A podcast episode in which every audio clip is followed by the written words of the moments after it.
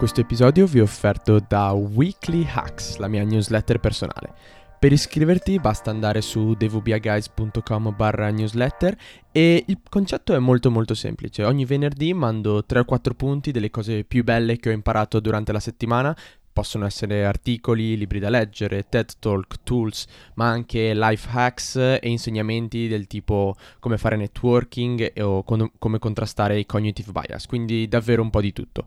Inoltre, se ci sono novità o promozioni sui corsi che faccio, le condivido sempre prima con i Weekly Hackers. È diventata una delle cose che faccio più volentieri durante la settimana ed è il mio momento di miglioramento personale e lo è anche per tutti quelli che si iscrivono, quindi se ti piace il podcast sono davvero sicuro che l'adorerai.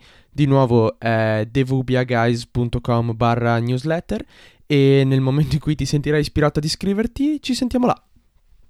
Ciao a tutti e benvenuti ad un altro episodio di Caffè con i Titani, qui è il vostro host Alex che parla e il mio lavoro in questa serie di podcast è quello di sedermi con alcuni dei più grandi personaggi su cui riusciamo a mettere le mani, dei titani appunto, e provare a capire eh, come hanno fatto a diventare titani, quindi capire le loro filosofie di vita, i consigli che hanno ricevuto, gli errori che hanno fatto, per capire come possiamo fare a non replicarli anche noi. Le persone che intervisto variano dal mondo del business al mondo della politica, al cyberterrorismo e tutto quello che ci sta intorno e oggi eh, amplieremo ancora di più questo roster perché abbiamo il piacere di parlare, di sentir parlare il grande Claudio Bottari. Claudio è eh, appassionato di artificial intelligence e di innovazione e soprattutto è un tecnico, quindi non ci sono tanti paroloni nonostante eh, appunto il suo titolo sia pieno di buzzword, ma lui è davvero un tipo super concreto, dritto al punto, infatti l'episodio è davvero pieno di takeaways, pieno di spiegazioni ed è davvero interessante, anche perché Cla- Claudio è davvero un tipo simpaticissimo e è stato davvero divertente intervistarlo, quindi bando alle ciance, io vi lascio al mitico Claudio Audio e per tutti i link di cui vi parliamo e per avere le domande dell'episodio potete andare su devbiaguys.com barra podcast. Quindi signore e signori, please enjoy Claudio Bottari. Comunque dai Claudio, direi di, che possiamo iniziare. Benvenuto ufficialmente a Caffè con i Titani, un piacere davvero immenso averti qui, sono davvero super super contento. Come stai intanto, tutto bene? Grazie, grazie, sì, benissimo, benissimo. Sono molto contento. Allora, è venerdì. È Venerdì, esatto, dai, esatto, c'è cioè il weekend davanti che in realtà io passerò a montare questo episodio, ma va benissimo, dai, sono contento. Allora, devi sapere, no, che mentre facevo uh, il background check su di te, no, per capire un po' cosa fai, cosa non fai, eccetera, no, stavo buttando giù le domande e ho notato che erano tutte domande solo sulle A I. Quindi ho detto no, ok, non posso okay, fare no. non posso fare solo domande sulle A I, quindi ho dovuto shiftare un po' il focus, però chiedo già scusa a tutti quelli che ci ascoltano se invece insisterò un sacco perché è un argomento che a me affascina tantissimo, perché io sono proprio il profilo perfetto per essere affascinato, perché io sono un tecnico sufficiente per capire il valore della cosa, ma non un tecnico sufficiente per farla. Quindi per me chi riesce a farlo è tipo un grande. Però iniziamo con la domanda classica che, eh, che a me piace un sacco fare ai nostri ospiti, che è: se sei a una cena e dopo un bicchiere di vino qualcuno ti chiede che lavoro fai, come rispondi? Lavoro col computer. Questa è la versione per la gente che non ti piace. No, no, no, no, e quello che faccio è complesso, è complesso e come sempre ha diversi, diversi chiavi di lettura, tutto qui. Eh, non faccio un lavoro, ne faccio tanti, un po' come, un po' come tutti ormai, mi spiego. Assolutamente. Allora, mettiamola così. Se te lo chiedesse un Segment... tecnico, tipo un computer geek, però che non sa tanto di, di A I, tipo una persona come me, tipo che smanetta il okay. computer, però... Eh. Ok, c'è da dire due cose. Eh, diciamo che il mio lavoro, per esempio, è duale, nel senso che da una parte mi occupo di intelligenza artificiale e dall'altra parte eh, mi occupo di innovazione per un gruppo. Quindi il mio ruolo, su LinkedIn c'è scritto Chief Innovation Officer che è dei group e poi Head of uh, A I. E di fatto faccio due lavori, mi spiego. Mm, quindi dipende, dipende. Allora, sempre, mi... lavoro, lavoro col computer, Ass- parlo, faccio cose e eh, faccio call con gente. Una volta si... Fai morire. Faccio cose e vedo gente versione esatto, esatto, ok, quindi lavoro col computer, è bellissimo ormai, e questo tra l'altro restringe il campo a tutta l'umanità ormai, cioè... Esattamente, esattamente, non dice assolutamente nulla. No, lo dico perché, ti spiego, è, è una cosa che ovviamente mh, cioè, che mi viene chiesta da decenni ormai. Certo. E, adesso certe cose si possono dire, cioè una volta eh, dire facevo il programmatore, mh, non tutti sapevano cosa fosse, probabilmente quando ho iniziato eh, così era, e io facevo il programmatore. Eh, quindi il lavoro col computer è quello che faceva, è quello che andava bene per tutti, anche per le amiche di mia madre, per dire. Esatto. No, non è una bugia, eh, diciamo che le informazioni contenute in quella frase sono veramente poche. Eh, tutto qui. E poi onestamente non voglio riempirmi la bocca con paroloni, questo è il punto. Ok, sono il Chief Innovation Officer, cioè, e allora? Cioè, quanti sanno cosa sia e cosa fa? Eh, ben pochi, tutto qui. Esatto, però infatti... In certi contesti si può dire, in certi contesti si può dire. Assolutamente, ma infatti una cosa che, che io adoro anche dalla nostra chiamata che avevamo fatto prima è che tu sei uno che va dritto al punto, quindi io adesso, cioè, mi diverto, no? Perché appunto... Chief Innovation Officer. Allora, metti che questa famosa cena qualcuno ha detto, eh però io ti ho stalkerato un po' su LinkedIn, ho visto che fai, magari è proprio l'amica di tua madre che dice, fai visto fai il chief cosa? Co- cosa, cosa fai? Era meglio dire lavoro computer e basta, perché ah, esatto. A quel punto devi, devi spiegare cos'è l'innovazione. Bravo, esatto. E ciao. Esatto. Ma soprattutto, secondo me, cos'è l'innovazione per te?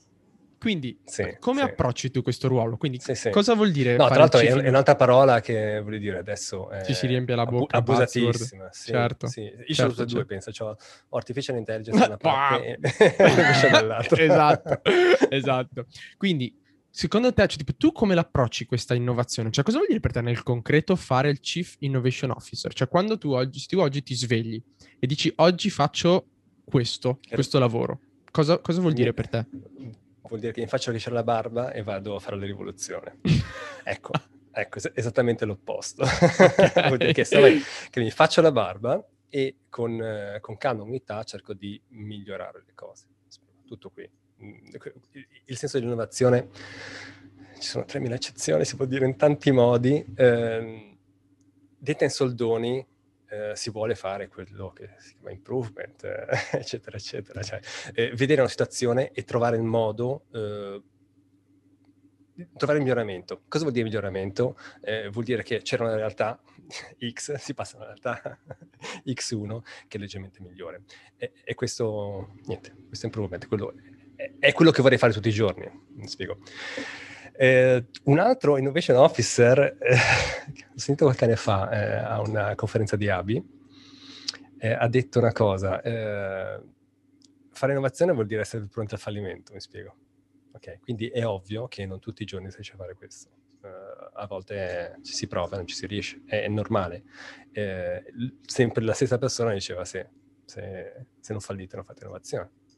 Ah, è vero, assolutamente, molto bello. Ma e quindi, eh, se ho capito bene, sì. scusami, tu ti concentri sì. sull'innovazione incrementale e non sì, sì, l'innovazione sì, sì. a grandi passi? A, a me piacerebbe, cioè piace a tutti. Eh, il motivo per cui uno si metterà a fare il mio lavoro è perché appunto vorrebbe fare grandi passi in avanti. L'esperienza insegna che, eh, che spesso in contesti strutturati, come quelli in cui... Mh, io opero, ma di solito la maggior parte delle persone opera, eh, è difficile fare i big leap. Spiego. Assolutamente. Eh, è meglio andare, si ottengono più risultati concreti, un passettino alla volta, che provare a fare il grande balzo. Tutto qui. E que- questo è quello che ci insegna, vabbè, cioè, la mia esperienza personale, ma non solo, cioè, cioè, grande letteratura al riguardo, vuol dire, che chiunque si occupa di innovazione eh, sa questa cosa, ci piacerebbe tutti dire, ok, facciamo tavola rasa, cominciamo da zero, ma eh, io non mi occupo di startup, ok? Che è bellissimo, senz'altro bellissimo, a livello concettuale, eccezionale, ma ehm, e, e c'è senz'altro bisogno di quello nel mondo in cui viviamo, spiego. Eh, la grande innovazione è, avviene necessariamente dalle startup, perché non puoi avere dei pesi sul groppone, non esiste. D'altra parte, il mondo in cui viviamo non possiamo buttarlo via in toto, eh, va migliorato un passo alla volta, se, se è possibile, eh, ed è senz'altro necessario. Assolutamente, assolutamente. Allora, mi piace perché in realtà eh, appunto adesso volevo toccare questa cosa del eh, Chief Innovation Officer e poi ci spostiamo, diciamo, a questo okay. Head of Artificial Intelligence, che anche là ci sarebbe da dire chissà cosa, no?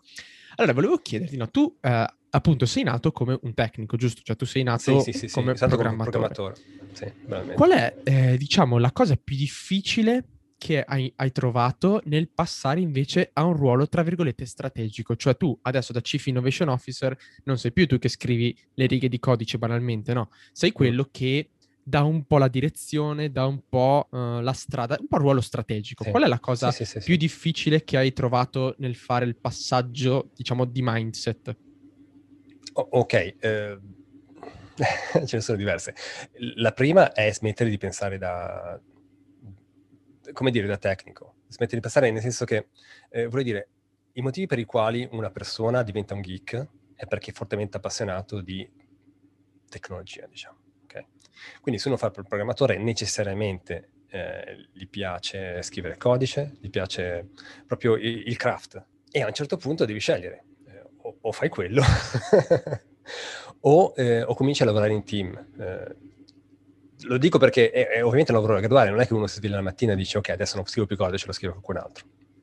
Mm, è un processo. Eh, all'inizio sei uno junior e man mano, eh, se la cosa ti piace, se sei appassionato, eh, se ci metti impegno, diventerai a un certo punto team leader, diventerai project manager, diventerai architect, e a un certo punto diciamo che la, la tua, il tuo contatto con eh, il day by day di scrivere il codice eh, sarà un lontano ricordo.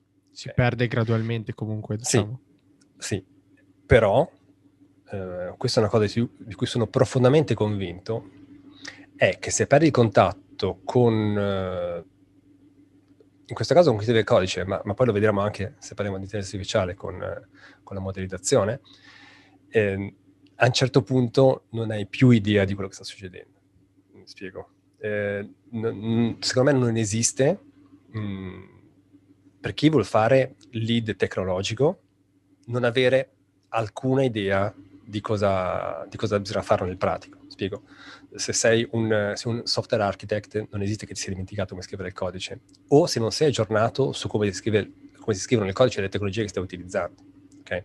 Un classicone. Tu immagina ehm, un senior Java di eh, dieci quindici anni fa, venti anni fa. Eh, adesso assolutamente, magari un architect fantastico, ma se non conosce nel dettaglio eh, le, i nuovi modi per, per, di nuovo sempre quel mondo, parliamo del mondo Java, spiego. Eh, se non conosce nel dettaglio, senz'altro non potrà fare al meglio il suo lavoro. Spiego. Perché, eh, veniamo al, al dunque, eh, il modo per fare leadership nel mondo in cui viviamo è tramite, tramite mentoring, tramite esempio, tramite aiuto. E non si può avere quella capacità di intervenire se non si ha alcuna connessione di cosa c'è di sbagliato, di come dovrebbero fatte le cose. Tutto qui. Quindi è estremamente difficile. Eh, ma certo, su questo, questo assolutamente. Quindi tra l'altro sì. hai anticipato una domanda che volevo farti dopo. Quindi secondo te, ad esempio, un Chief Innovation Officer, qualunque sia diciamo la sì. definizione che voglio dare a questo ruolo, dovrebbe comunque avere, non dico nascere tecnico, ma avere un no, background no. quantomeno tecnico? No, dovrebbe, dovrebbe, vabbè, innanzitutto nel nostro campo il legame con la tecnologia è fondamentale. E secondo me, Eh, più si è schillati sulla tecnologia di cui che si va a valutare, che si va a proporre, eh, più è fondato sono, sono le tue idee, le tue decisioni. Mm, ti faccio un esempio. Io non ho mai scritto una riga di blockchain, ok? okay. E peraltro un mon- mondo che mi interessa relativamente. Diciamo, sono quei mondi che non, non ho toccato. Però non esiste chi non sappia co- come funziona nel dettaglio. Spiego. Se non so cos'è uno smart contract, non posso neanche parlare di, eh, di blockchain. Se non posso parlare di blockchain, eh, quando dico che sono un esperto di tecnologie innovative, mi manco un pezzo. Eh, io sono un grande detrattore nel mondo del business del quantum computing. Okay? E lo sono da, da tempi a questo punto eh, come dire, non sospette. Diciamo, ma che sono scusa, che dico, devo, devo chiederti che... di fare un, okay. una parentesi su cos'è il quantum sì. cont- computing, perché io ho letto un po', ma tra l'altro vorrei dire che lo capisco, ma cioè siamo ben lungi da capire che cos'è, però è, è, compl- ho un po' idea. È complicatissimo, è complicatissimo. Eh, esatto. Okay. Praticamente, se e, non e... sbaglio, per fare in una nutshell, è che un, cioè un, un chip, anziché, cioè un, scusami, un transistor, anziché tenere eh, on o off, quindi uno o zero, può tenere sedici combinazioni, giusto? Diciamo che c'è, si lavora sulla superposition, però al di là, non voglio spiegarlo perché non sono un esperto, ma il senso okay. è questo, devo sapere, devo sapere cos'è, okay? Devo sapere come inquadrarlo, devo sapere quali sono le applicazioni reali, eccetera, eccetera, devo sapere tutto il contorno, perché di nuovo, se non lo sapessi non posso definirmi un esperto di eh, tecnologie innovative, perché mi manca un pezzo, ok? E quando il mio C E O, e, e lo fa ogni sei mesi, mi viene a dire, dobbiamo investire con, eh, per, in quantum computing perché ho letto su eh, il report di Gartner, piuttosto che McKinsey, che è una delle nuove, dico no, no, per un motivo molto semplice, perché al momento non ci sono applicazioni pratiche per il nostro business. Non sto dicendo che sia eh, che non sia una tecnologia interessante dal punto di vista scientifico, lo è senz'altro. Dal nostro punto di vista, ovviamente, non ha alcun senso perdere tempo a livello lavorativo. Se poi uno a casa è, è curioso, è viva, è viva, eh, ho, ho dei colleghi che l'hanno fatto, mi spiego, ci sono dei modi, per adesso sono, sono dei regimi per cui puoi provare su cloud eh, dei rudimenti di eh, algoritmi quantici. Però, diciamo, al momento è un divertimento. Come fai a dare queste risposte? Devi sapere cos'è, devi, devi saperle inquadrare.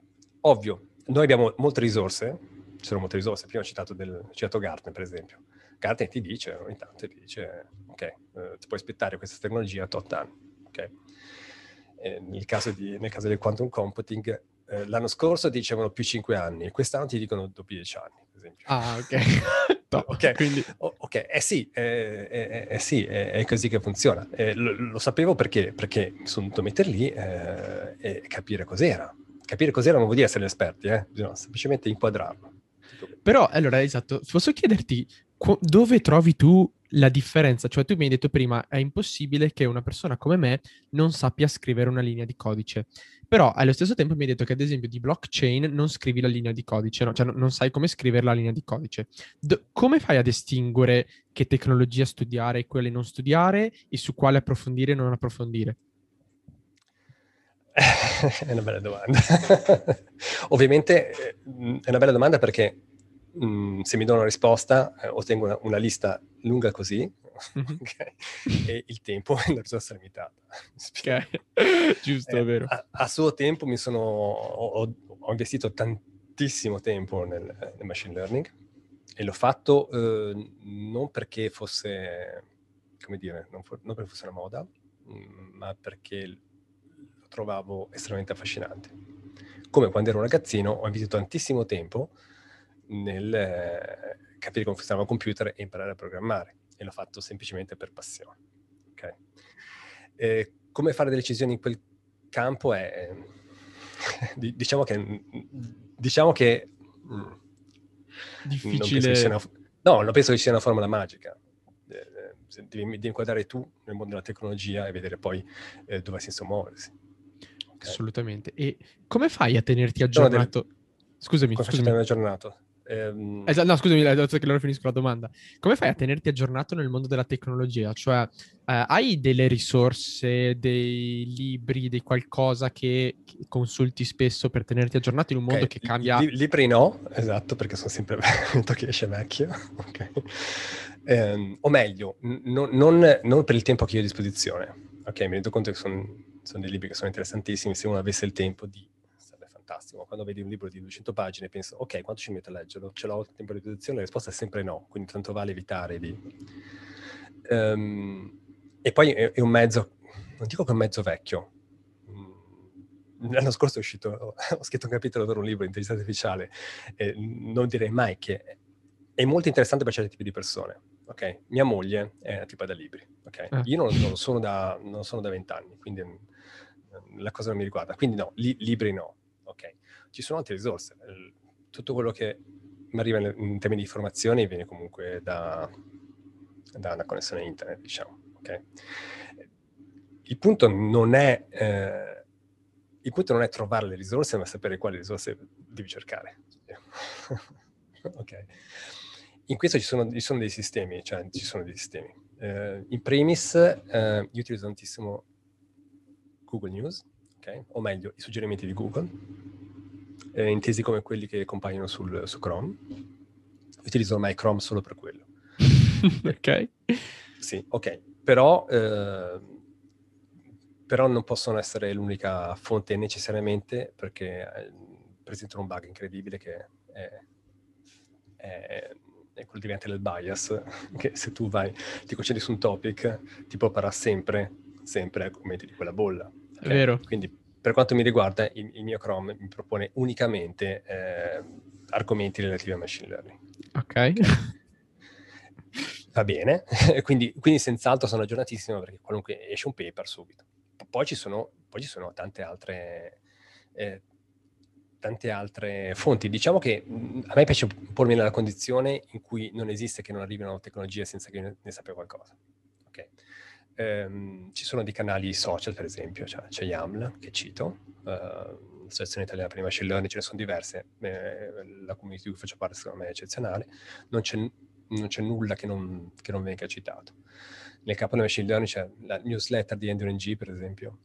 Ok? Cioè, voglio dire, ci sono, ci sono dei de, de punti di riferimento e niente, la stessa news ti arriva due volte, ti arriva prima sul feed di, sul feed di Chrome, poi se ne parla sul, sul canale, poi lo vedi magari su LinkedIn, perché comunque il tuo gruppetto di gente sempre, sempre quelli sono.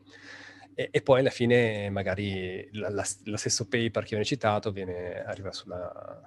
sulla sì, certo, alla fine... No, forse anche la, come Google che giudica le pagine da quanti link, anche tu giudichi le notizie da quante volte arrivano nel tuo loop di cose. E sì. Che percentuale del tuo tempo dedichi all'informarti? Um, ok. Io ho due momenti, ho una routine abbastanza, abbastanza O C D, ok, eh, ho, al, mattino, al mattino Morning Brew, ok? Ah, ok, eh, sì. Ok, eh, così so cosa succede nel mondo in generale. Sì. E, e, ed è, cioè, vuol dire, questo mi evita di perdere tempo su qualunque social, perdere tempo su qualunque testata eh, giornalistica. Io, io leggo C N N e basta, ma... come divertimento la sera, ok? Okay. Eh, sì, sì, sì. Poi ho i miei canali, appunto, mh, di solito la sera è quando, quando metto da parte gli argomenti e poi cerco di evitare, se c'è una cosa particolarmente interessante la metto in coda. Eh, vuol dire, se c'è un paper particolarmente interessante, la metto in coda. Eh, io sono un grande eh, amante di YouTube, tantissimo, ok? Secondo me è la cosa ideale, di nuovo per la sera, perché invece di vedere una serie tv... Eh, Smart T V, YouTube, ci sono dei canali interessantissimi. Um, sia qualche canale ti, i... viene, ti viene in mente? Beh, c'è, c'è, c'è un... di nuovo, eh, YouTube ti, ti, ti propone, i... certo. propone quello, quello che ti interessa, diciamo. Ci, ci, sono, ci sono dei canali sia a livello tecnologico, eh, sia a livello di intelligenza artificiale, che sono estremamente interessanti. Se fatti i link, ma niente, niente di che. Il, il, se tu cominci a vedere un certo tipo di contenuti, eh, la guida di YouTube te lo verrai il resto. Te li spara fuori dopo un po', assolutamente. Sì, indip- indipendentemente dalla, dalla fonte, mi spiego. Che, che poi è la cosa interessante. Mm, sì, sì, sì, sì. Poi uh, penso che abbia capito che a me non piace il clickbait, quindi non mi propone più clickbait.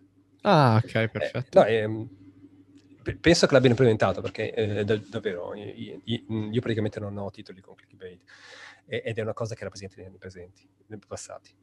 Molto, oh, grazie, perché in realtà eh, questa è una cosa molto eh, importante, no? Soprattutto perché per chi come me non ci lavora, capire cos'è, diciamo, attendibile o non attendibile è molto difficile, perché come faccio io a giudicare un articolo sull'intelligenza artificiale? Come certo. faccio a dire n- non ha senso o ha senso? Quindi ci tenevo Beh, a... artificiale abbiamo avuto il, il caso su Raj, eh, non so se è presente. No, non ho presente. E, era un divulgatore, è un divulgatore eh, americano di origine indiana, mh, che un po' ha cavalcato l'hype sul machine learning.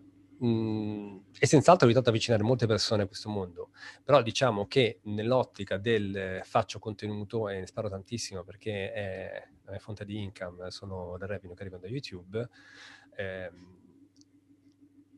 ha fatto una pratica, cioè, è stato colto in flagranza di reato per, ah, per un paper rubato, e poi spesso e volentieri pubblicava con, contenuti di scarsa qualità. E un contenuto di scarsa qualità, trattando argomenti complessi, può essere misleading. Tutto qui. Que- questa è l'idea. Però quello è il brutto di YouTube. Poi c'è anche il bello di YouTube. Voglio dire, ehm, ieri ha proposto una lezione sul Graph Neural Network, YouTube, Stanford, bellissima. Eh, ho visto la prima parte, era venti minuti, e ce ne sono altre nove, una cosa di questo tipo. Guarda, ce l'ho qua. C V due due quattro W, Machine Learning with Graphs, duemilauno lecture, eh, esatto. Bellissimo, assolutamente bellissimo. Quindi, quindi vuol dire, eh, se, se tu vai a dire in giro che ti informi su YouTube, eh, sembri un complottista. Di fatto, di fatto, nei bilioni di video ci sono delle cose interessantissime. Per esempio, cioè, non dico tutte le lezioni di Stanford, ma eh, ce ne sono, ce ne sono parecchi. Certo, assolutamente, assolutamente no. Ah, infatti no, e questa era la cosa, un'altra cosa importante, che anche io, tipo, tutte le skill che ho le ho tutte acquisite su YouTube, no? Perché su YouTube è vero che devi filtrare un attimo le cose messe lì a caso, però ci sono le gemme di cose estremamente importanti, infatti sono super d'accordo. Scusa, mi stavo dicendo, abbiamo avuto problemi di linea, e stavo dicendo, no, mettiamo che un ingegnere informatico esca da, uh, esca dall'università, dica, madonna, ho ascoltato Caffè con i Titani con Claudio, super figo quello che fa, voglio diventarlo anch'io. Che consiglio daresti a questa persona? Di non farlo, diventare un YouTuber. No, ovviamente scherzo. Ok, eh, ingegnere informatico, eh, appena uscito dall'università non sai neanche se vuoi fare quel lavoro, ok? Eh, e non, ed è giusto non saperlo. Io spero che eh, durante il suo corso di laurea si sia parlato di eh, sviluppo agile, okay? Perché al di là del sviluppo software è eh, una metodologia che si può applicare, e secondo me è conveniente applicare a tutto nella vita. Okay? Quindi a livello di carriera ehm, l'idea del... Ok, diamo la definizione di, di metodologia agile. Ok, fare un passettino nella direzione che reputi più corretta, e una volta fatto guardare indietro e fare un reassessment. Uno e due, e poi ripeti. Okay. Quindi, cosa, fa- cosa fare? Senz'altro cercare un lavoro, ok? Ok. Senz'altro cercare un lavoro e, e iniziare a farlo. Eh, e dopo un certo periodo di tempo, che può essere un anno se si trova bene, dire ok, è il lavoro giusto per me, voglio andare su questa strada, cosa ho imparato in quest'anno che non sapevo l'anno scorso, ok? E si spera che siano molte cose, in primis cosa vuol dire lavorare, perché eh, si presuppone che non tu non l'hai mai fatto, eh, qual è il tipo di lavoro, cioè ti piace davvero quel lavoro, eh, eccetera eccetera, eh, perché appunto non lo puoi mai sapere, non, non, non si può ragionare col senno di poi, mi spiego. Ok, eh, io potrei guardare indietro a cosa facevo vent'anni fa, e ovviamente eh, quello che vedo è tantissimi errori, spiego, tantissime scelte sbagliate, si va avanti così, scelte sbagliate. Ti cioè, viene in mente, se posso, un errore particolare che magari hai detto sul momento era un errore, però che dici anche, però senza quell'errore non sarei dove sono adesso, quindi... Sì, eh, ma hanno fatti così, cioè, come tutti, io ho fatto tantissimo consulente. Mi spiego. Um, sì, sì, sì, sì, ho iniziato a fare il consulente a Milano nel novantanove, bellissimo. E subito dopo ho preso la partita I V A, ho fatto una piccola società. Ehm, quindi, voglio dire, avevo un grande ricambio di posizioni lavorative, mh, con pro e contro. Ok? Eh, è bello, perché all'epoca era molto bello per un, un ragazzino, innanzitutto avere un ritorno economico importante, quando avevi venticinque ventisei anni. In secondo luogo imparavo tanto. Ogni volta che vedi una realtà nuova impari qualcosa, in positivo e in negativo. Però, eh, se, col senno di poi, so anche che eh, è interessante invece, eh, quando si trova alla posizione giusta, eh, fare un percorso più corporate, mi spiego. Mm, io ho avuto parecchie eh, offerte di lavoro in quel, in quel periodo, che era eh, prima ancora che soppressa la bolla punto com, quindi parliamo di un periodo d'oro delle, dell'informatica, eh, che ho rifiutato perché no, no, già mai, io sono un consulente, lavoro dei fatti miei, eccetera, eccetera. Eh, col senno di poi anche un'esperienza di quel tipo in quel periodo storico probabilmente sarebbe stata positiva. Eh, se dovessi darmi un consiglio, di aver detto ok, mh, magari quando hai ricevuto la, la proposta di Microsoft, per esempio, potevi prendere, no? Cioè, eh, era interessante, potevi fare un percorso all'interno, avresti imparato moltissimo. Mm, però non si può ragionare così un po'. No, beh, ma certo, no, ma certo, però è interessante perché ad esempio io invece ho fatto consulenza, adesso ho partita mm-hmm. I V A e sto vedendo un sacco di aziende e quindi è interessante capire certo. Tu che hai fatto la stessa identica cosa, eh, vedere appunto i, certo. i lati, cioè perché dopo anche qui tipo il mondo corporate si vede, almeno io lo vedo nel mio circolo di amici, tutti appassionati di startup, lo vede come il male estremo e assoluto, no? Però c'è anche lati positivi dal mondo corporate. Sì. Sì, sì, per certi versi lo è, mi spiego. Poi, poi mh, vuol dire, io lavoro per Mondo Corporate relativamente, nel senso che comunque lavoro per un gruppo eh, che ha le caratteristiche del sistema integrator, mi spiego. Quindi comunque non, non sei dipendente di banca e assicurazione, che, che ha tanti pro. Tanti pro. Eh, io ho un collega, un vecchio collega del novantanove, eh, lui mi dice, lui rimpiange quando non ha accettato la proposta della banca nel lontano duemila, spiego. Eh, dicendo che ci sono un sacco di pro a entrare nella banca, starci vent'anni. Senza dubbio ci sono. Personalmente non, non, non rimpiango uh, quel tipo di scelte, mi spiego. No, non prendere quel percorso. Però uh, tu ci sono. Esatto, ma ci secondo sta. Te cos'è che, eh, diciamo, questo mondo startup di cui io faccio parte, eh, quindi proprio a, mm-hmm. a me personalmente, che, che consiglio, cioè, cosa dovremmo imparare dal mondo corporate? Cosa dovremmo... A cosa dovremmo ispirarci dal mondo corporate, secondo te, che manca a noi giovani, tra virgolette, eh, super cacciati, che vogliamo tenere tutto per conto nostro, che schifo? Assolut- ass- assolutamente nulla, vedere gli errori che fanno e andare in direzione opposta. Questa ah. è, l- è, l- è la cosa principale che si possa fare. Um, no, uh... secondo, secondo me non c'è nulla di male. Avrei a fare con le startup, di nuovo, vuol dire fare... innovazione, qualunque cosa, eh, qualunque cosa vuole dire la tua startup, comunque sta innovando, perché sta cercando di creare qualcosa che non c'è, ok?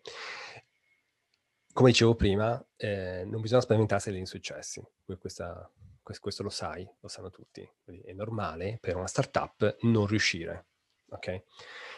Perché ci sono un milione di ragioni per le quali non si riesce e poche per le quali si può riuscire, ok? Estremamente difficile. Dire, sono veramente pochi quelli che hanno iniziato con una società è diventata grande senza fallimenti alle spalle, spiego. Cioè, voglio dire, ci sono, c'è, c'è Zuckerberg, c'è Gates. Esatto. Certo, no, verissimo. C'è, c'è Oracle, no, ci sono, ci sono, per carità. Però, te, no, Oracle neanche, neanche. Ehm, so, sono veramente pochi e c'è un motivo per, per quello. Mm. La maggior parte, pensa, pensa adesso va di moda... Uh, Musk, ok? Vuol dire, se, tu, se tu vai a vedere cosa ha fatto in vita sua, eh, ha avuto tante iniziative che non hanno funzionato e tutt'oggi ha tante iniziative che non funzionano, spiego. Mm, e, e, e benché a me non sia simpatico, riconosco che eh, l, il suo modo di fare è fortemente innovativo. Okay. E insieme delle, dell'innovazione si porta dietro anche questo, un, un grandissimo rischio, e rischio vuol dire che tipicamente non c'è nulla da spaventarsi se le cose non funzionano. Di nuovo, ti, ricordi che ti parlavo dell'ottica agile? Sì, okay. Stavo per rientrare in argomento, esatto, perché volevo chiederti, no, in realtà io sono cioè, un fan sfegatato dell'ottica agile, ho scoperto Scrum, mi sono divorato qualsiasi eh, libro potessi trovare sull'argomento, molto bello, mi piace proprio come ottica di dire... continuare questa iterazione, capire i feedback, capire come migliorare il prossimo ciclo, eccetera, no? Qual è il più grande errore che vedi fare nell'implementazione dell'agile? Ah, ecco, non essere agile. Ok. Non essere agile, però c'è da dire una cosa, in Italia, ehm, in, in Italia comunque siamo agile dentro, ok? E fa parte della nostra cultura, il non rispetto delle regole, tra virgolette. Eh, Questa è una cosa divertente, eh, come si pone la cultura da cui veniamo rispetto al mondo in cui viviamo. Il mondo in cui viviamo è fortemente influenzato da eh, una cultura anglosassone, tipicamente americana. Eh, il mondo in cui viviamo è influenzato, nasce in California e rispecchia molte delle culture e anche de- delle difficoltà che si hanno in quei contesti. Mm, perché Steve Jobs continuava a battere sul punto del think outside the box, perché evidentemente è evidente che per gli americani sia molto difficile farlo, ok? Perché l'americano di sé è entitled, ok? Ha sempre ragione, soprattutto è abbastanza tradizionalista e soprattutto non, non ha quella fama di successo che deriva dal fatto che molte persone hanno uno stipendio mh, molto alto. Perché dovrebbero cambiare? Vuol dire, guadagnano six figure, eh, perché dovrebbero cambiare, ok? Perché dovrebbero rischiare eh, di andare in controtendenza rispetto a quello che stavano facendo, ok? Quindi mh, tu immagina, quella cultura arriva da noi e, e ci dicono, ok, think outside the box, mh, utilizza questo metodo, okay? Cerca di essere il più flessibile possibile. Sono tutte cose assolutamente sacrosante, però teniamo presente che creiamo la nostra realtà e soprattutto come siamo, come siamo cresciuti. L'italiano di suo eh, va in controtendenza, eh, pensa oh, fuori della scatola, mm, sì, a- anche quando non è necessario, peraltro, okay. so- soprattutto quando non è necessario, e- ed è net- naturalmente flessibile, non ha rispetto delle regole, eccetera, eccetera. Spiego, quindi... Eh, di nuovo, creiamo la nostra realtà e rendiamoci conto che eh, sfruttiamo questo vantaggio che abbiamo, ok?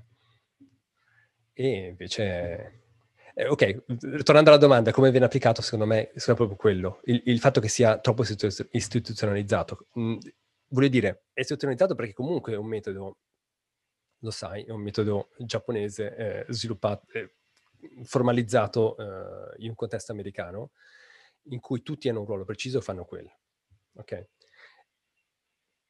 Però in controtendenza, spiego. Eh, stai, stai, il concetto di essere agili, poi lo stai, lo stai mettendo, uh, lo stai inboxando, ok? Eh, e, e, e secondo me è la morte dell'agile, spiego. Eh, se, se uno Scrum Master fa solo Scrum Master e non vede veramente eh, chi sono i problemi che vanno fuori del suo scope, o il product owner, o eccetera, non sei eccetera. Già più agile. Non sei più già più già, è esattamente la contraddizione di quello che dicono. E, per carità, se tu vai a leggere bene c'è scritto anche questo, ok? Però poi... implementarlo. Mh, poi tu lo prendi, lo metti in un contesto corporate che di suo è ingessato e ognuno fa il suo. Perché? Perché devo fare questo, ok? E quindi, quindi quando è che, quando è che fiorisce l'agile? Quando smetti di essere agile. Che è un... come si chiama? Un, una cosa iterativa, un ciclo, un loop infinito, però è vero, non è vero, assolutamente no. Eh sì, eh, per esempio, il discorso del... Um, ok, eh, deve avere cicli continui. Quando è che fai il reassessment? Ok, tu pensa, quando ne... in maniera agile dovresti farlo quando è necessario. Verissimo. Ok. Ovviamente, ovviamente, se va tutto bene non lo fai, però se, se, se devi fare due, se le cose non vanno, magari lo devi fare due volte al giorno, mi spiego. Però tu, tu l'hai inboxato e dobbiamo aspettare eh, una settimana. Verissimo, eh vedi, questa è una cosa estremamente importante, no? Perché appunto uno implementa lo Scrum, ma, ma io stesso no, perché adesso eh, l'abbiamo implementata in un'associazione per cui sto lavorando ed effettivamente mm. abbiamo detto, ok ragazzi, lo sprint dura una settimana, una settimana sia. E proprio l'altro giorno ho dovuto dire, cioè ragazzi, però se ci sono problemi prima della settimana, cioè possiamo anche farlo a metà settimana, no? Tu hai passato quattro giorni in un vicolo cieco, ditemelo. Esatto, S- sì, no? sì, sì, sì, sì, sì. Vabbè, ci sono i modi per farlo, mi spiego, ci sono, vabbè, ci, ci sono, ci sono i modi per, per farlo, ovviamente. Eh, e comunque in ogni caso l'adozione di un metodo agile, anche fatto male, è meglio che non adottarlo. E comunque è comunque meglio, cioè, anche fatto male è meglio del, del nulla o, o di un waterfall. Eh, quindi... Anche perché dopo c'è la demonizzazione del waterfall eh, incredibile, o no? Ok, eh, ti presente che io vengo da un, da un, uh, da un mondo pre-agile e eh, io ho vissuto il waterfall, ma nel senso quando era l'unica cosa, l'u- c'era un metodo, era quello, cioè, ok, o non facevi progettazione, cioè, e, e quello era, cioè c'era waterfall punto, cioè c'erano le scadenze, e, ed era in, in, come dire, era impossibile, impossibile eh, affrontare certi tipi di discorsi in ambienti strutturati eh, e tutti chiedevano stime, stime impossibili, stime a due anni, devono essere precise, mi spiego, stime a sei mesi, quanto ci vuole fare questo? Preciso. E adesso, adesso puoi dirlo, sì, vabbè, ti faccio una stima, ma lo sai che... Ah, certo. Lo sai che, lo sai che vale quello che vale. All'epoca doveva essere così, ma doveva essere così, ma... ma ma in positivo soprattutto in negativo, perché succedeva? Insomma, al solito, faccio la stima, eh, lo so che io sottostimo, quindi eh, dico sono tre mesi, comincio a diventare cinque, al cliente arrivano nove mesi, spiego. Okay. E funzionava sempre, perché non funzionava quel mondo, ok? Eh, sì, sì, eh, quello è. Assolutamente, assolutamente. Allora voglio chiudere, eh, diciamo, questo, eh, questo aspetto, diciamo, innovazione barra eh, mondo strategico, no? Sì. E voglio chiederti, come, co- cioè, questo miglioramento continuo, no? Cioè, tu hai detto, l- l'innovazione è il passare, diciamo, da uno stato mh, a zero a uno stato zero virgola uno con dei miglioramenti continui, no? Però, e, e questo, cioè, come fai a controllare una cosa così incontrollabile come l'innovazione? Come fai, a, ad esempio, anche banalmente, a dire io eh, avrò un incremento di X, qualsiasi cosa sia X, del dieci per cento in un anno, no? Ma come fai a, a controllare in questo modo l'innovazione, che è una cosa completamente incontrollabile? Beh, cioè... Beh, ehm, innanzitutto eh, l'innovazione ha uno scope, eh, c'è qualcosa che sta innovando, mm, tipicamente un processo, tipicamente un processo. Un processo in senso lato, può essere qualunque cosa, ma tipicamente un processo, e necessariamente devi stabilire delle metriche, a priori, ok? Vuoi migliorare le vendite, cioè, vuoi migliorare il, il customer care, ci sono delle metriche precise, eh, vuoi migliorare...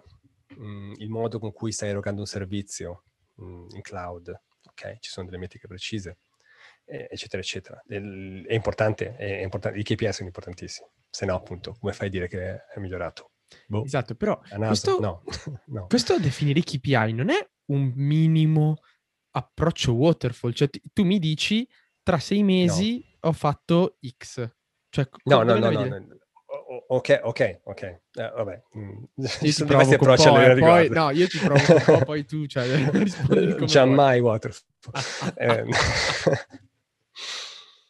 no, eh, ovviamente ci deve essere una vision, ok? Devi sapere dove vuoi andare. Eh, o, o meglio, devi sapere dove... dove... siano dei sogni, ok? Quello, quello è il punto.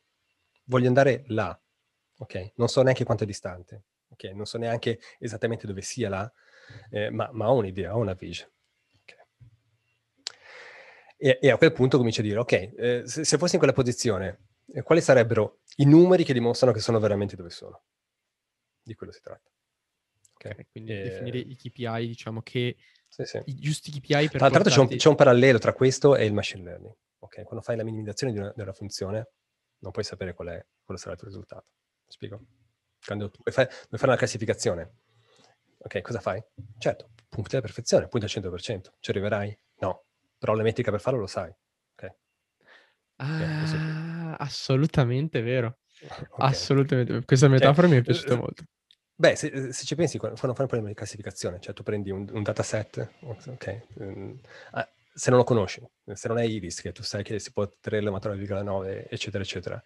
Eh, non lo sai qual è, qual è, però cosa fai? Punti comunque al top. Punti al cento, assolutamente, è come sì. l'efficienza. Quando sei soddisfatto, beh certo, c- beh, pensa come fai in quel caso. La prima cosa che fai è fare una regressione lineare, ok? Fa schifo, da lì parti, e, e da lì migliori, okay? Puntando dove? Puntando al cento per cento. Ah, eh, cosa che peraltro a volte è, fat- è fattibile, eh? Non, cioè a me è capitato che fai una classificazione e viene al cento per cento, evviva. Posto. Eh, eh, sì, eh, sì, sì, sì, sì. Eh, voleva dire che il problema era eh, perfettamente risolvibile. Era molto okay. bello, molto bello. Ok, allora, sono contento. Adesso voglio passare però al core, che è la cosa che più sono contento, ovvero Artificial Intelligence, no? Anche perché così io posso mettere nel titolo Vedevi. del podcast Artificial sì. ah, Intelligence, certo. così Vu- fa vuoi fare clickbait. Di... Bravissimo. Ci metto Quantum Computing, eh, Artificial Intelligence, così sono sicuro che questo episodio schizza le stelle. Scherzo. Innovation, Digital Transformation. Esatto. Perfetto, no? Allora, pr- partiamo da... Cloud, security... Eh, Bravissimo. Dai. Basta, rompiamo Google. Non so più dove suggerirci. Perfetto, allora no. Partiamo, da, partiamo dalle basi, no? Come definiresti le A I a qualcuno che, non ha, che scrive linee di codice come me, però io ti dico il mio codice non muta, cioè il mio codice non impara da, eh, da se stesso. Cioè io scrivo eh, message box hello world, mi viene fuori hello world, e se io lo premo un miliardo di volte non è che impara qualcosa. Cioè, cosa vuol dire artificial intelligence? Ok, posto che tu posto che sappiamo cos'è un comportamento intelligente e cosa no, e non affronto quello, lo, lo prendo come assioma, perché si entra nella filosofia. Ok. E non sono neppure qualificato. Diciamo che lo sappiamo, diciamo che chiunque sa cosa è intelligente e cosa no, ok?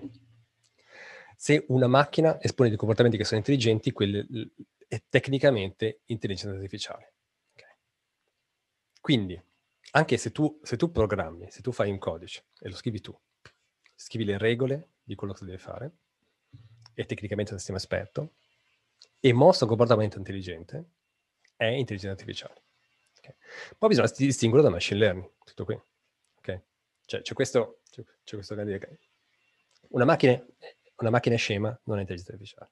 Una macchina espone un comportamento che tu dici, ah, intelligente, ed è un'osservazione a livello di macchina di Turing, dall'esterno. Spiego, non so come è fatto dentro e non mi interessa neanche. Dico semplicemente che quello intelligente è che è artificiale perché è una macchina, è intelligenza artificiale. Okay. Poi, se apro la scatola, vedo cosa c'è dentro e dico, è un sistema di regole? Ok, è un sistema esperto. Ok. Okay. E invece la differenza... Oppure, lo... c'è, ah. oppure c'è un modello di machine learning. Okay. Oppure c'è un modello statistico. Ho capito. Vedi, mo- molto interessante questa mm. cosa. Allora, qual è, quali sono le caratteristiche? Perché io adesso entro in un mondo tecnicamente che, di cui non so niente, quindi e tra l'altro non voglio okay. andare super nel tecnico, perché chiaramente sennò... No, no, no, ma, però questo, nostri... questo, cioè, questo è... è cioè...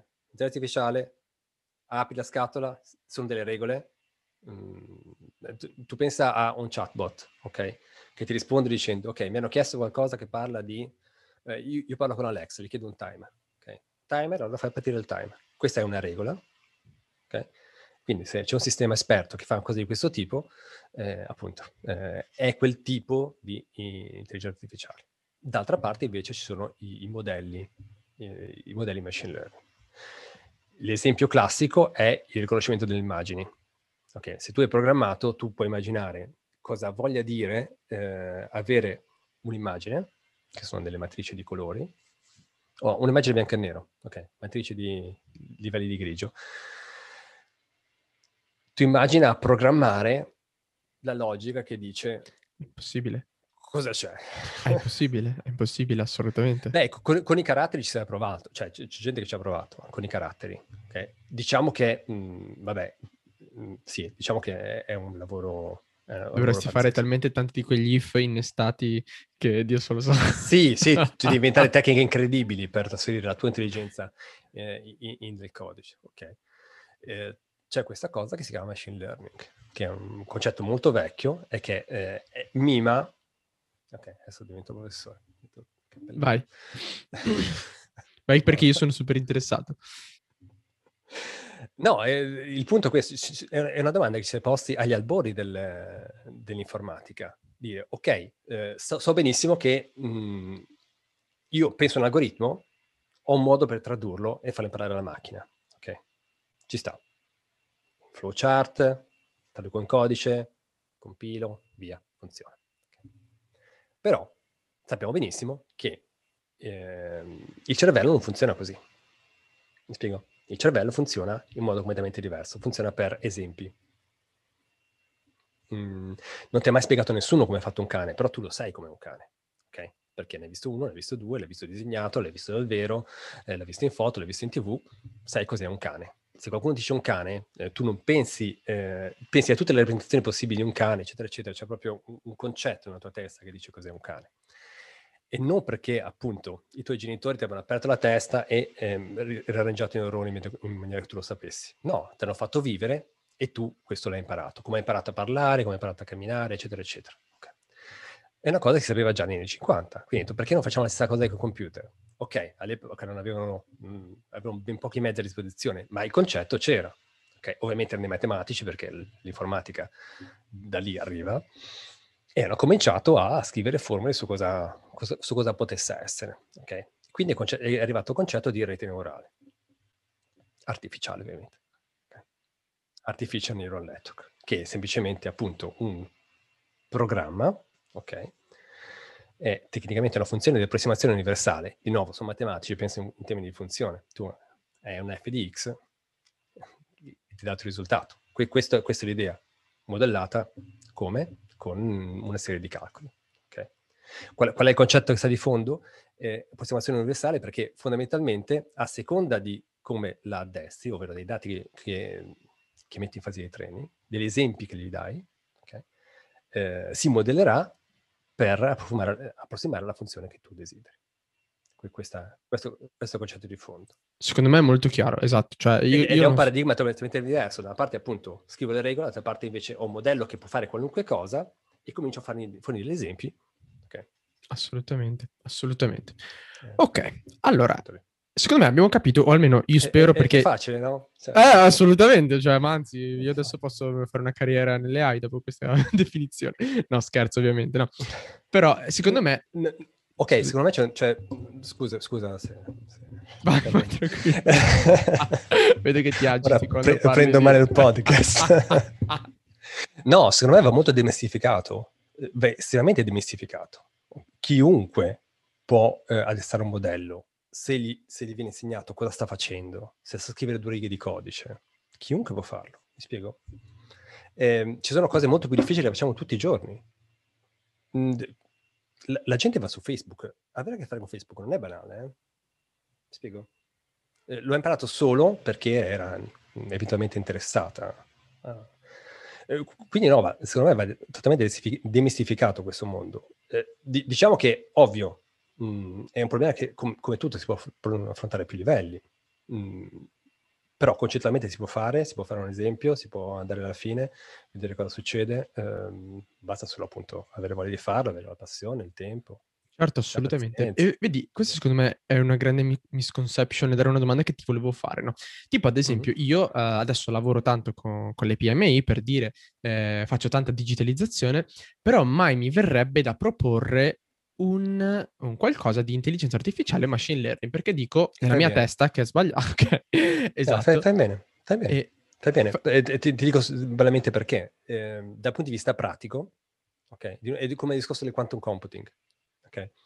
Eh, a livello scientifico è eccezionale, quando ci sarà. Okay? Dal punto di vista pratico in questo momento non, non, non te ne fa assolutamente nulla. Okay?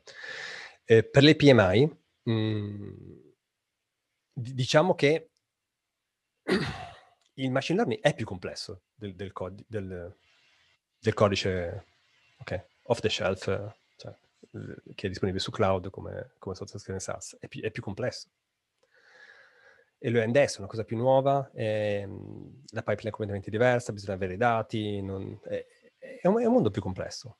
Più complesso vuol dire anche più costoso. Quindi per una P M I... Mh, pensare che un'iniziativa di machine learning abbia un ruolo positivo, diciamo che è, no, non so, è po- po- sì, poco probabile, poco probabile. Poi, poi, poi ci sono, eh, ci sono in realtà, in realtà che eh, in contraddizione a quanto ti ho detto, eh, due settimane fa sento parlare di un'azienda che fa distribuzione mh, mh, utenze, distribuzione utenze mh, luce gas, credo, e, e loro usano profondamente machine learning. Profondamente, da, da subito, fin quando erano piccolissimi. Sono, sono piccoli, erano piccolissimi, erano già da subito, e, e, ed è il core del, del valore che hanno come azienda, il fatto che sono più efficienti della concorrenza, perché utilizzano machine learning per fare, per fare forecast del, di quanto devono comprare. Okay? E il loro core business lo fanno così. Bravissimi. Okay? Però, dico, secondo me è una piccola parte eh, del, del mercato delle P M I italiane. Okay? Per il resto tu dici, ah ok, questo... Sì, sì, sì, sì, sì, sì. Cioè bisogna sapere che esista, chiunque secondo me deve sapere che esiste machine learning, come funziona, qual è il senso, dove si inquadra. Però non vuol dire che è, è, è, la, è la soluzione magica a tutti i nostri problemi, assolutamente, assolutamente. Va inquadrato sempre, come tutte le iniziative di, di change, in, in termini di eh, effettivi vantaggi. Mi spiego. Quindi diciamo che l'investimento iniziale da fare... è molto grande prima di poter dire ne vedo i benefici. Sì, poi, poi di nuovo si può affrontare più livelli. Um, una, una P M I che lavora molto col dato potrebbe, um, potrebbe mettere sul organico un data scientist, okay? Invece di eh, eh, avere persone che mh, che fanno cose che con un valore minore, avere un data scientist, investire in quello e magari in quel particolare business potrebbe, potrebbe cambiare la vita. Ok, qual, qual è il punto? E quello, e quello dico, e ti lascio parlare a un certo punto. Allora, sei tu la star, eh? Cioè... No, no, no, no, perché il, il punto è il dato, mi spiego. Tutto nasce dal dato. Senza il dato non c'è machine learning. Okay. E, è lì il problema. Ci sono realtà che hanno dati, ma non hanno informazioni. Okay. Quindi se una P M I è...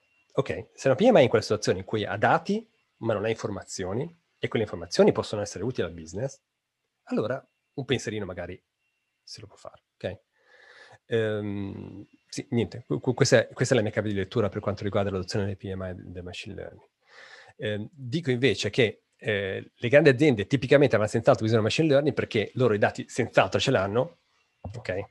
Mm, senz'altro ne servono informazioni e soprattutto in un'azienda molto grande anche una, mm, un piccolo miglioramento delle informazioni dei loro dati, perché non è che i dati non li usano, li usano, An- in quei casi anche un piccolo miglioramento è significativo al business, ok?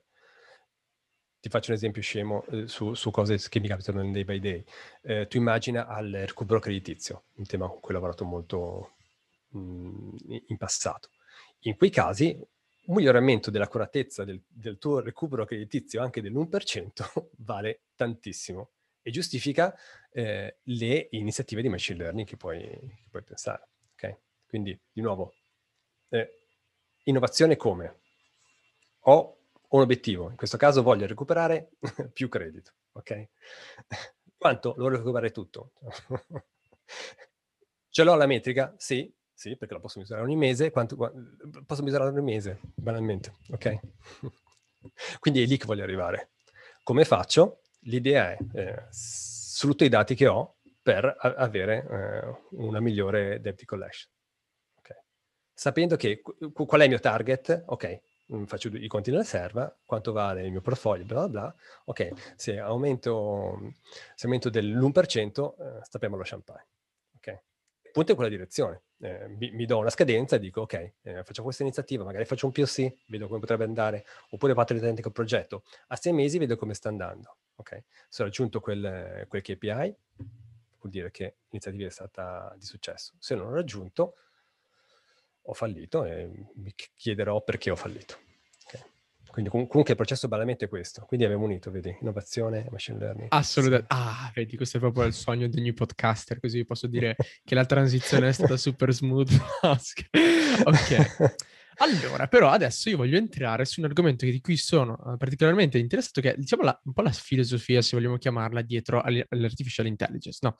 Prima di questa domanda faccio un mini, uh, diciamo, parentesi teorica, ovvero differenza tra uh, A N I, A G I e A S I, per chi non lo sapesse che ci ascolta, Artificial Narrow Intelligence, Artificial General Intelligence e Artificial Super Intelligence, potete immaginarlo, Narrow Intelligence che fa una cosa sola molto bene e che impara a farlo, e questo ce ne sono ovunque, chiaramente, che tipo ad esempio la macchina di Google che si guida da sola, la, tutto quello che è artificial intelligence ora è A N I.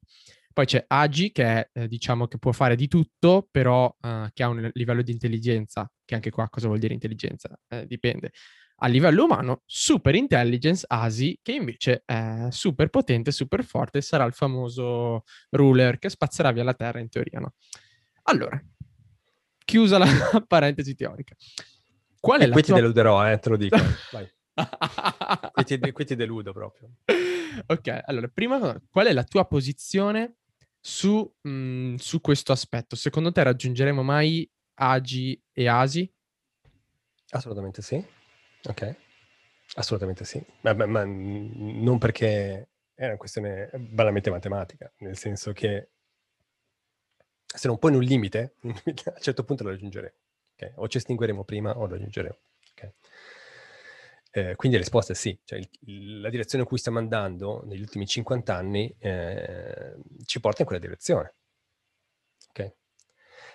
Person- ti dico che sto deludendo perché personalmente, mh, e questa è appunto è la mia idea personale, io non sono interessato a due argomenti. Uno è l'etica, ok? E due è proprio è la fantascienza. Ok, ok.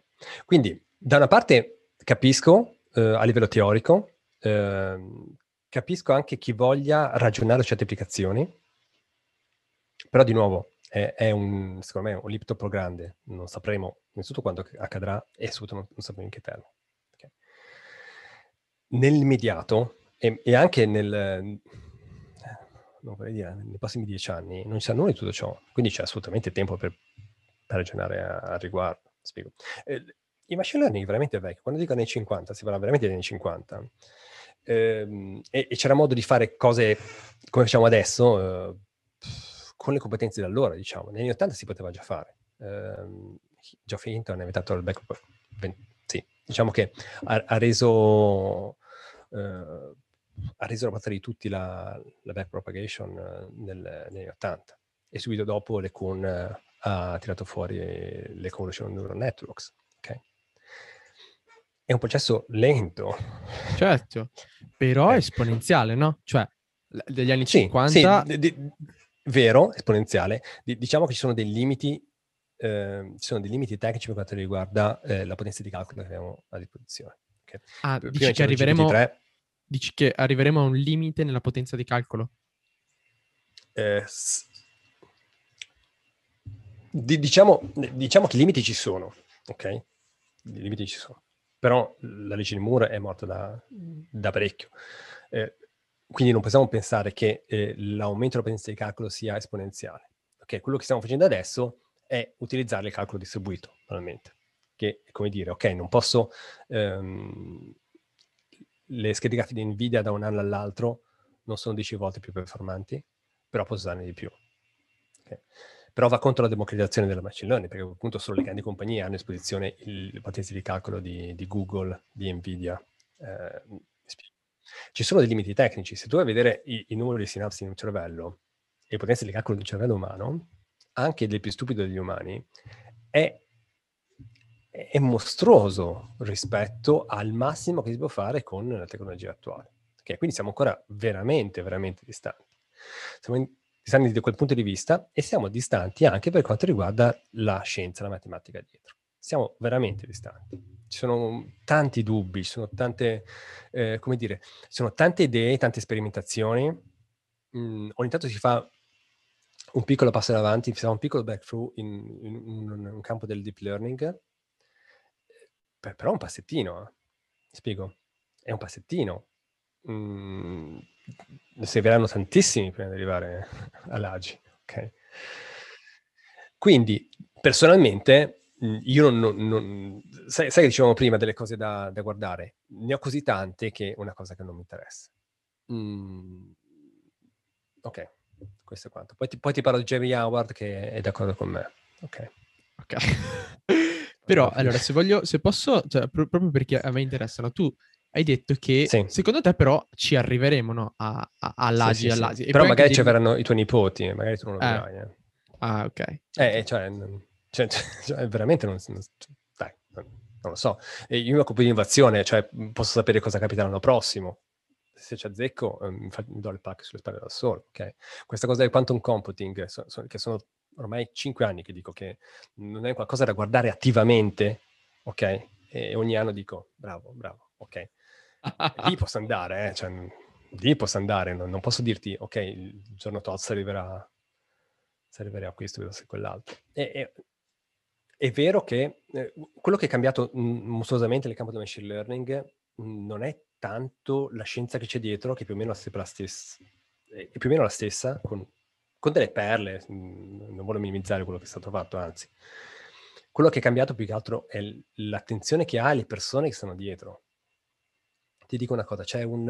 Uh, non mi ricordo il suo nome, è un ricercatore di Microsoft che qualche anno fa aveva fatto una lecture, tra l'altro un video su, su YouTube, da qualche parte, non ho dimenticato, mh, in cui raccontava di una survey di Microsoft nel campo del machine learning, ma ti parlo di cinque anni fa, ok? Eh, la loro survey interna mh, su chi è chi può definirsi un, mh, un esperto di machine learning, che, che praticamente voleva dire programmare un algoritmo di propagation in maniera efficiente. Eh, loro sono arrivati a numeri che erano sulle centinaia, ok? Cioè, okay. Centinaia vuol dire e, e non più di trecento, ok? In tutta Questa Microsoft? Era... No, no, no, no, no, in tutto il mondo. In tutto okay. il mondo? In tutto il mondo. Il numero con cui sono arrivati loro alla fine è dire, ok, ci sono, adesso non ricordo il numero, ma non erano più trecento, persone che, post, che sono in grado di ehm, programmare in maniera proficua modello machine learning. Perché n- n- non fare il training, ma programmarlo. Dire, ok, metta a posto e funziona, impara. Okay? Eh, sono tante, sono poche? All'epoca non erano pochissime, si parlava solo di un meta universitario, nessuno lo utilizzava, lo utilizzava Google e un meta universitario, basta, ok? Eh, le cose sono cambiate, adesso ci sono migliaia e migliaia di persone che sanno fare, cioè io, io ne conosco un sacco, mi spiego, forse ne conosco io trecento. Ah, ecco to.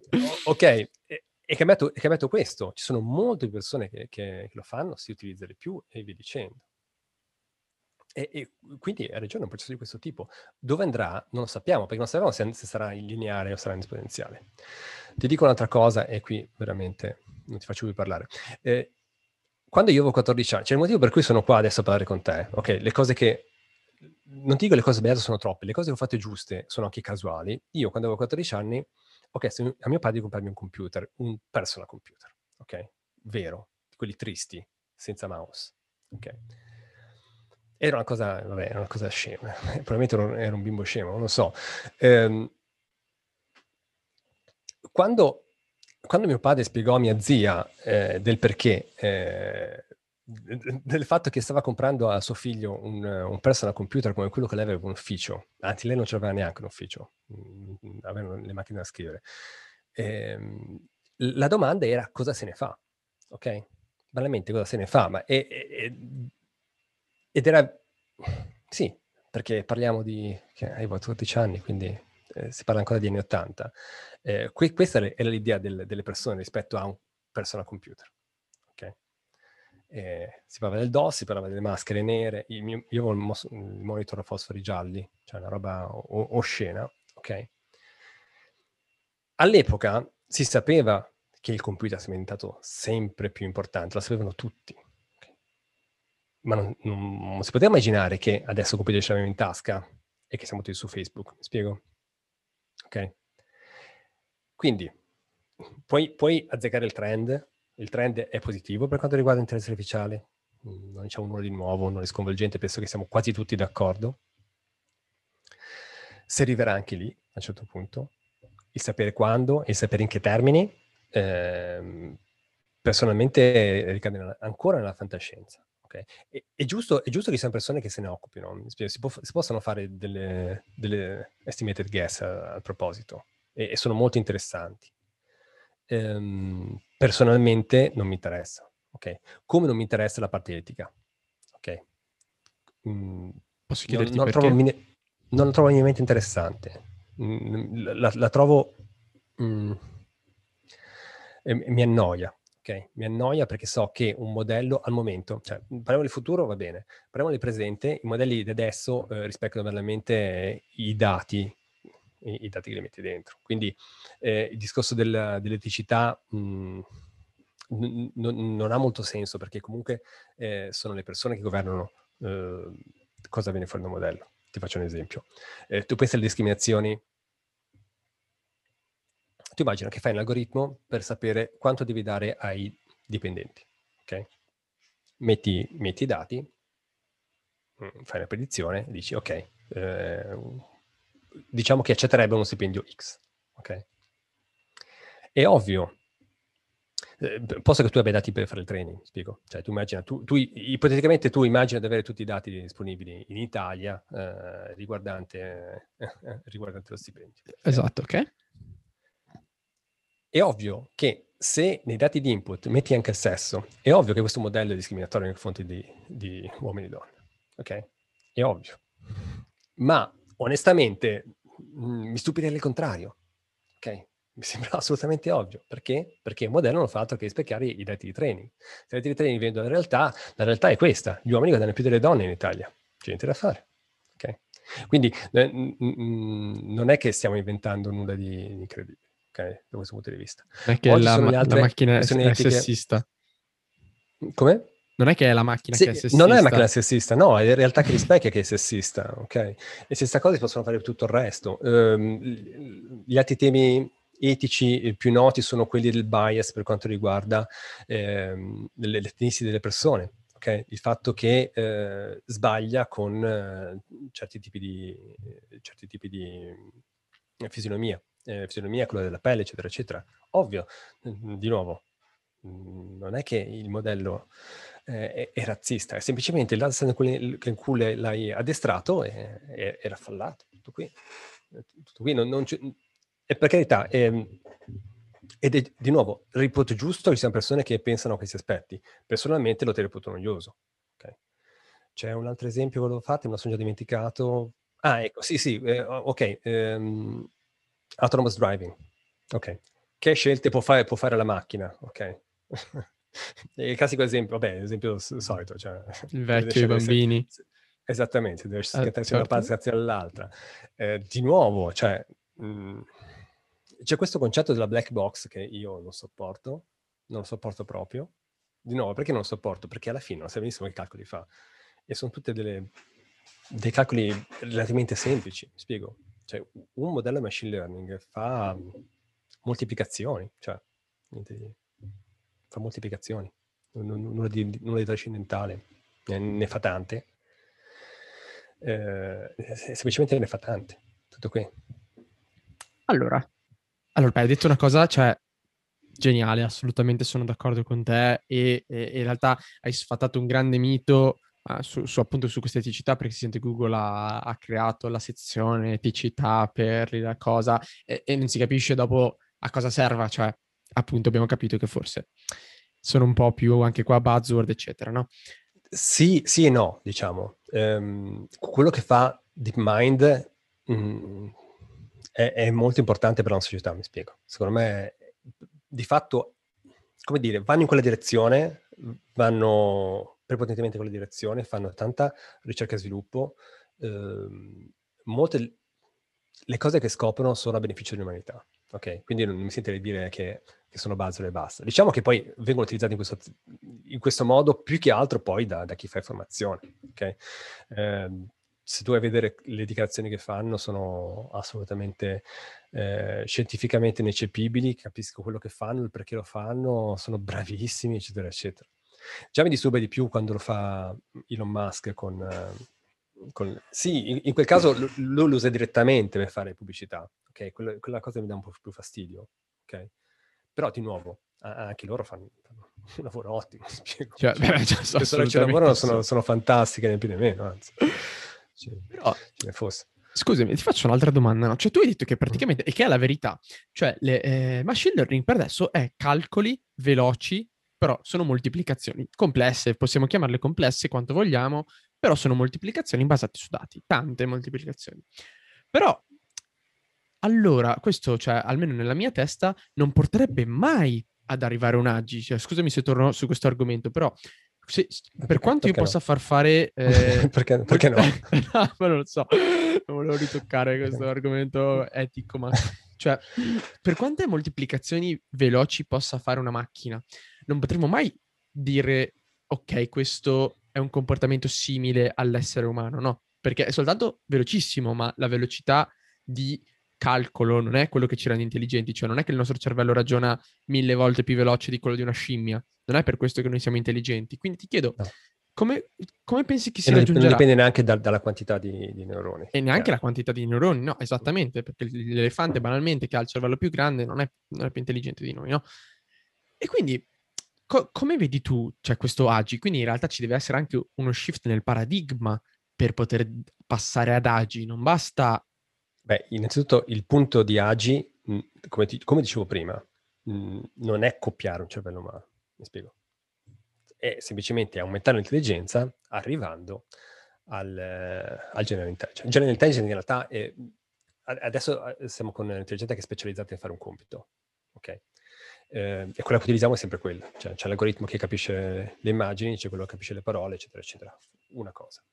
E A G I vuol dire quando uno stesso algoritmo può fare più cose, e ci sono già delle sperimentazioni in, in, in questo campo. Per esempio, eh, c'erano DeepMind, hanno fatto mh, Alpha, eh, una versione di Alpha può giocare più giochi, okay? È, è, è un esempio di, eh, di stare a parlarci, mi spiego, puoi fare più cose, eh, puoi, puoi capire più regole, puoi giocare a scacchi, a Go e a qualcos'altro, se non, non ricordo neppure.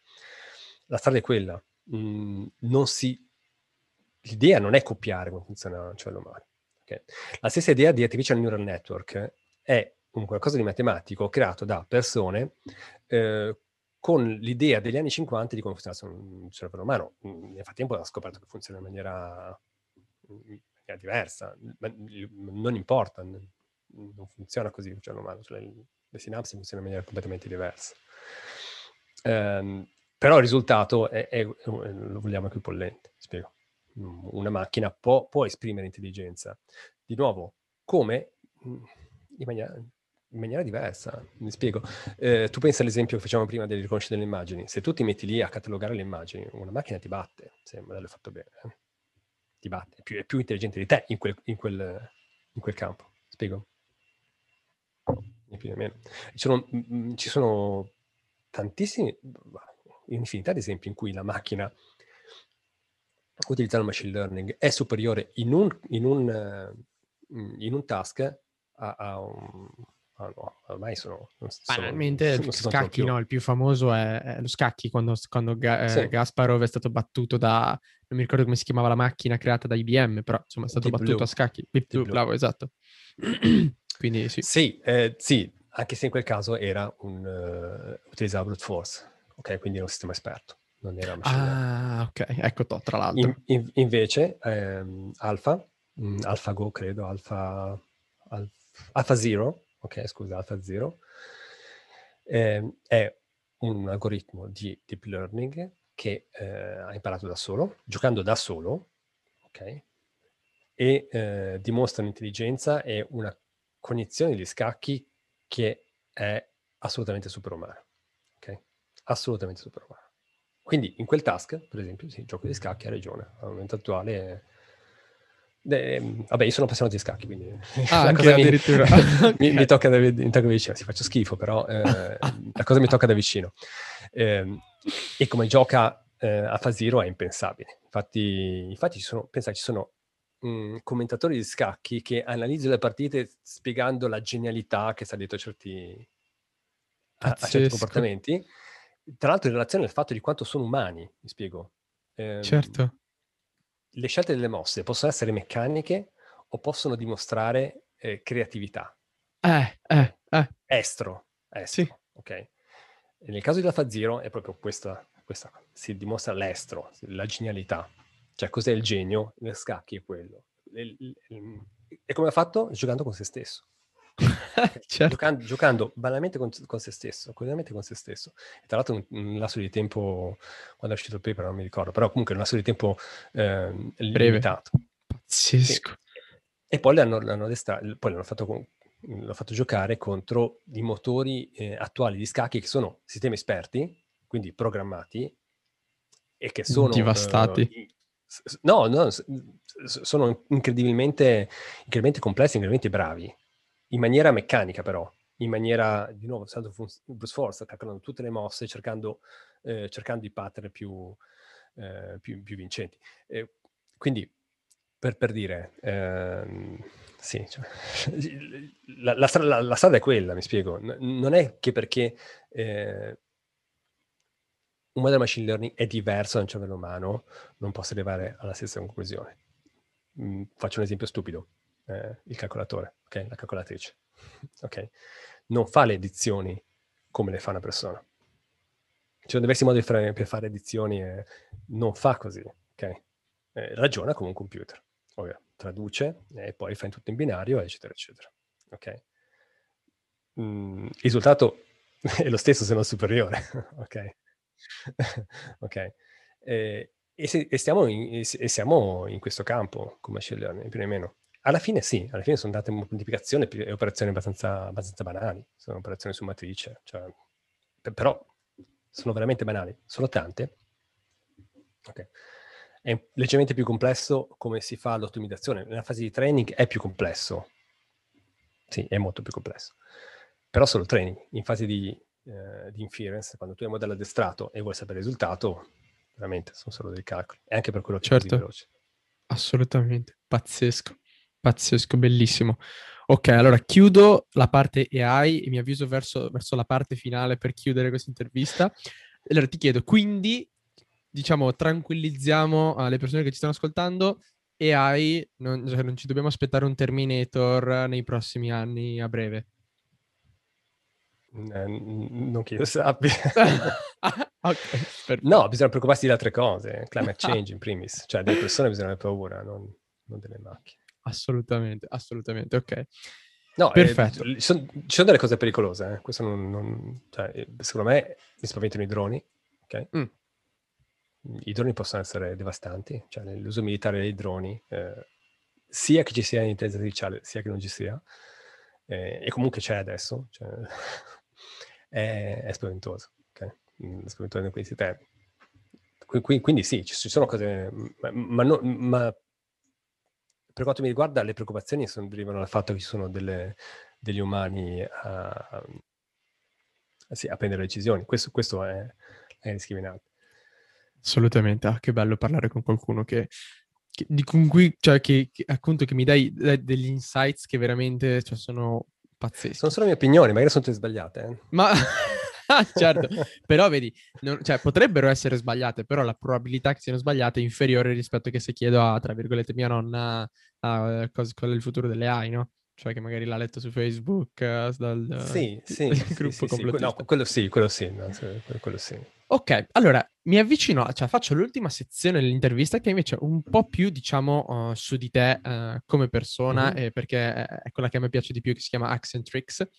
Allora, quando pensi alla parola successo, cosa mm-hmm. vuol dire per te? E c'è una persona che ti viene in mente quando pensi di successo? Ok, um, per me il successo personale è profondamente diverso da, dalla persona che ti do alla fine, ok? E, per me successo vuol dire semplicemente la felicità, spiego, è proprio banale. Ok, una persona di successo è una persona felice, e chiunque può essere, banalmente. Ok, quando penso a successo, ehm, ok, qui, quindi per dire... Ehm, se parliamo a carriere, eh, no, non necessariamente penso che la persona più di successo sia, eh, sia quella on top, perché magari è, non, non è quella più felice. Mm, secondo me c'è, c'è un trade-off nel mondo in cui viviamo tra, eh, tra quello che otteniamo e lo stress che ci costa ottenerlo. Okay? Eh, nel corso della mia vita mi sono reso conto che... Eh, per quanto mi riguarda, eh, non era salutare mh, avere grandi livelli di stress. Okay? E quindi ho dovuto fare un sacco di cose per pormi nella condizione di non essere troppo stressato. Quindi per dire, banalmente, banalmente quello, eh, per, per me chiunque può essere, può essere di successo, e tipicamente io non so neanche se è successo o meno, perché non posso guardare nel profondo come sta una persona. Ok, è una decisione, beh, una valutazione assolutamente personale.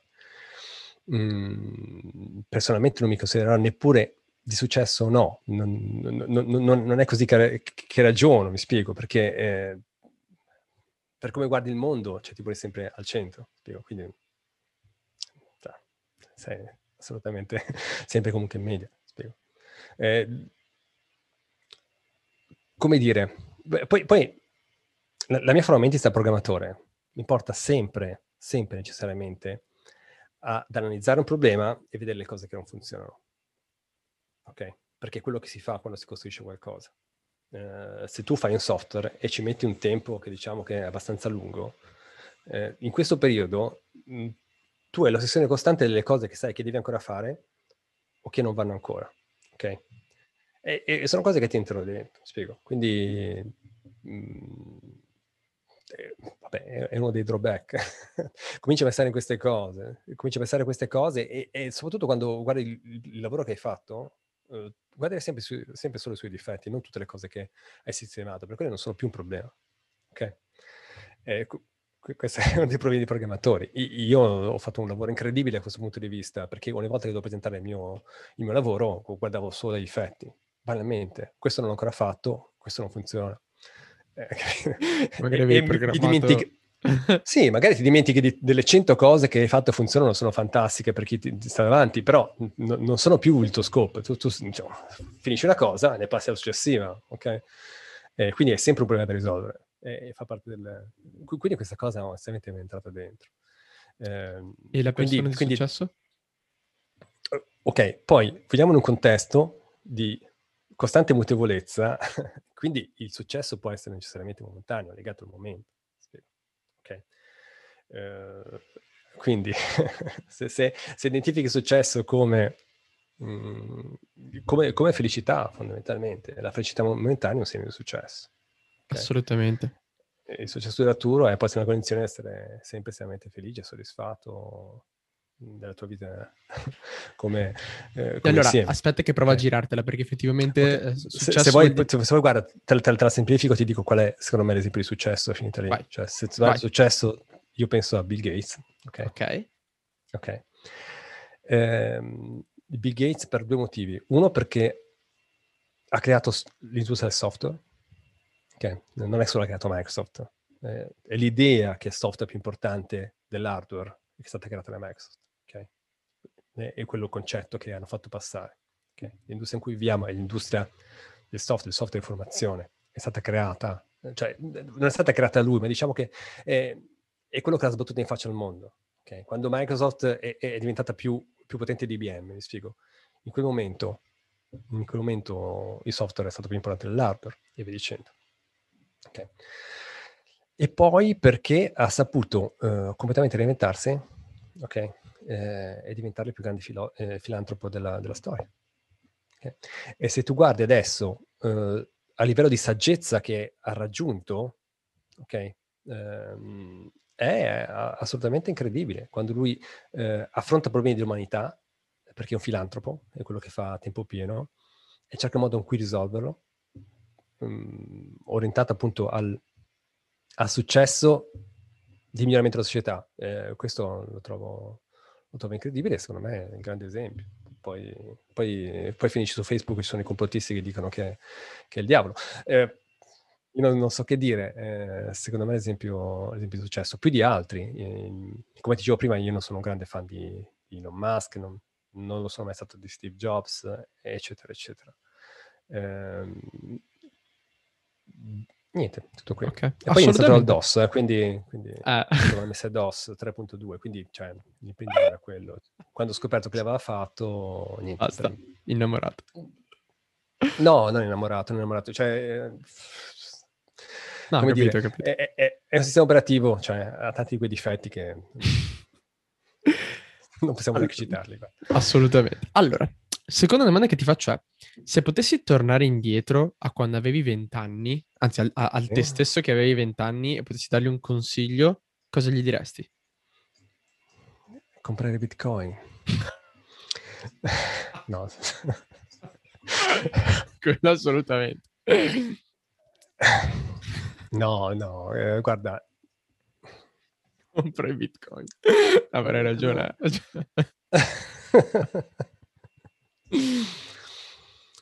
No, non, non direi niente di particolare, cioè, eh, mi spiego, è, è difficile è, è difficile anche ehm,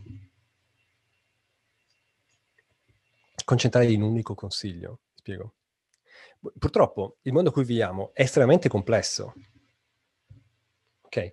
Se, se dovessi, eh, dovessi cioè, posto che vo- voglia cambiare quello che quello che sono stato. Cioè, eh, ci sarebbero troppi consigli, dovrei fare da mentoring quotidiano, ok? E probabilmente finirebbe nella direzione che non è quella che, che vorrei io, quindi è assolutamente un paradosso, ok? Quindi... quindi... Ci sta, accetto, come, accetto questa come risposta, eh? Assolutamente. Ci, ci sta, ci sta. No, nel senso che è, è, è innegabile, gli darei il stesso consiglio che, che si può dare a chiunque, che chiunque mi ha dato, cioè, mi spiego. È, è ovvio che quando fai delle scelte Eh, possono essere col senno di poi valutate in, mani- in termini positivi e negativi, okay? è, è un rischio eh, insito nel, nel, nella scelta stessa, okay? Però non bisogna avere paura di farle, dico. È, è una questione di best guess, come sempre, per quello dicevo materiale agile, è comunque sempre quello, best guess, al massimo, ah, beh, io, io, io, guarda, io, io sono molto macabro nel numero, dico al massimo muori, ok? Questo, questo, questo è il worst case scenario, ok? È vero, è vero, è vero, al massimo muori. Sì, sì, al massimo la startup fallisce, ok? Ok? E ricorda che sei stato felice nel frattempo, nel frattempo hai avuto successo. Vero, vero. Perché al massimo, al massimo muori, magari muori per qualcos'altro. Sono, sono un attimo razionalista. Non so se Assolut- però assolutamente no, hai detto una cosa in realtà estremamente importante. Allora, chi- ultime domande, poi uh, ci avviciniamo alla chiusura così uh, non andiamo troppo in là. Allora, quando ci sono i giorni in cui ti svegli e dici Madonna, oggi non ho proprio voglia di fare niente, non ce la faccio, cosa fai per rimetterti in carreggiata e re- rifare un refocus? Um, ok, eh, onestamente non mi capita, ok, mm, non mi capita. Ci sono momenti nella mia vita in cui ehm, so, può essere stato più in difficoltà. Mm, non sono una persona che eh, continua a fare una cosa che, che non lo stimola. Okay? Motivo per il quale spesso volentieri nella mia vita ho cambiato. Ehm, di, diciamo che se volevamo metterla appunto dal punto di vista della data science, del dato, cioè anche quello è un dato, mi spiego, è un dato importante.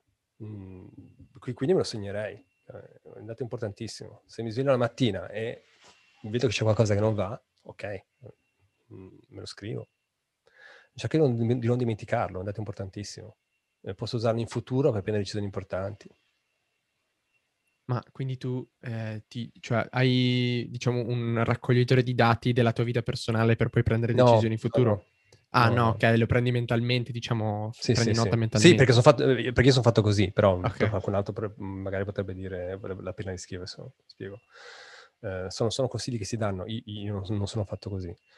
Um, per, però, però sarebbe un dato importante, mi spiego. Mm, è un dato, ci aiuta ad avere insights ed a prendere decisioni, ok? Tutto lì. Io penso che la vita sia fatta di opportunità, mi spiego, ogni giorno un'opportunità. Secondo me non, non può essere negativo perché non sai a priori come andrà. A, a priori non sai cosa succederà, eh. Magari appunto, magari non hai voglia di fare il lavoro che devi fare, okay? Però magari a metà giornata le cose cambieranno, quindi eh, a priori non puoi saperlo. Un'opportunità. Però se comunque ti senti così, bene, segnatelo, è un dato. Quando completerà un'altra opportunità, eh, potrai valutarla anche alla luce eh, di come ti sentivi quel giorno. Ok, la provo l'ultima, non so cosa otterrò, ma la provo. Allora, se avessi un cartellone pubblicitario enorme, che potesse essere visto da miliardi di persone, no? Cosa ci scriveresti? E te la provo a girare per vedere nel caso, per facilitarti e darti il tempo di pensare. Hai una quote che particolarmente ponderi spesso o che guida la tua vita o che ti piace o ti rappresenta? Mm, no, perché cambiano. Ok. okay. Non, mm, un cartellone, beh, direi eh, Bill Gates non è il male. Ok. Effettivamente ce ne sarebbe bisogno. I, Elon Musk non è così intelligente come, come gli piace far, far credere alla gente che sia. No, sto scherzando, sto scherzando. No, ehm, cioè, so, sono tante le cose che, che secondo me la nostra società dovrebbe sapere, ma sanno, in realtà in molti le sanno, non, non c'è nulla di geniale. Eh, hai presente hai presente la guida galattica per autostoppisti? Certo, certo. Sai quando c'è la storia appunto di quella tipa che trova la, la risposta, la imbusta, la manda la, e poi distruggono la terra. Ok, ovviamente l'allegoria secondo me non ci, non ci può necessariamente essere una risposta, okay.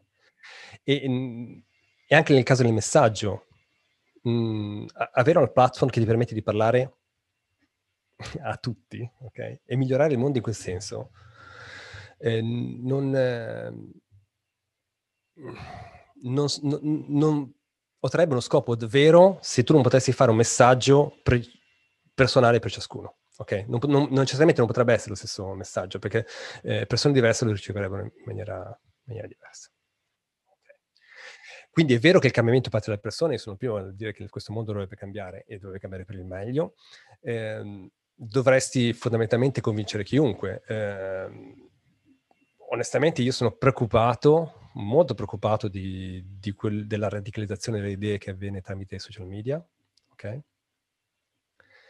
Eh, e, e questa è una, una cosa sulla quale mi sono dovuto ricredere. Io sono, come dire, ovviamente un grande fan di tutto quello che è informazione, internet, da vent'anni ormai, eh, e ho sempre pensato in termini positivi. Eh, quando all'epoca non si, non si parlava di, eh, di agi, mm, si parlava molto di, di cosa succederà con i social, mm, e io ero dalla parte, diciamo, cosa vuoi che succeda? Cioè, li conosco i social, eh, li vedo, sono solo persone che scrivono, ok?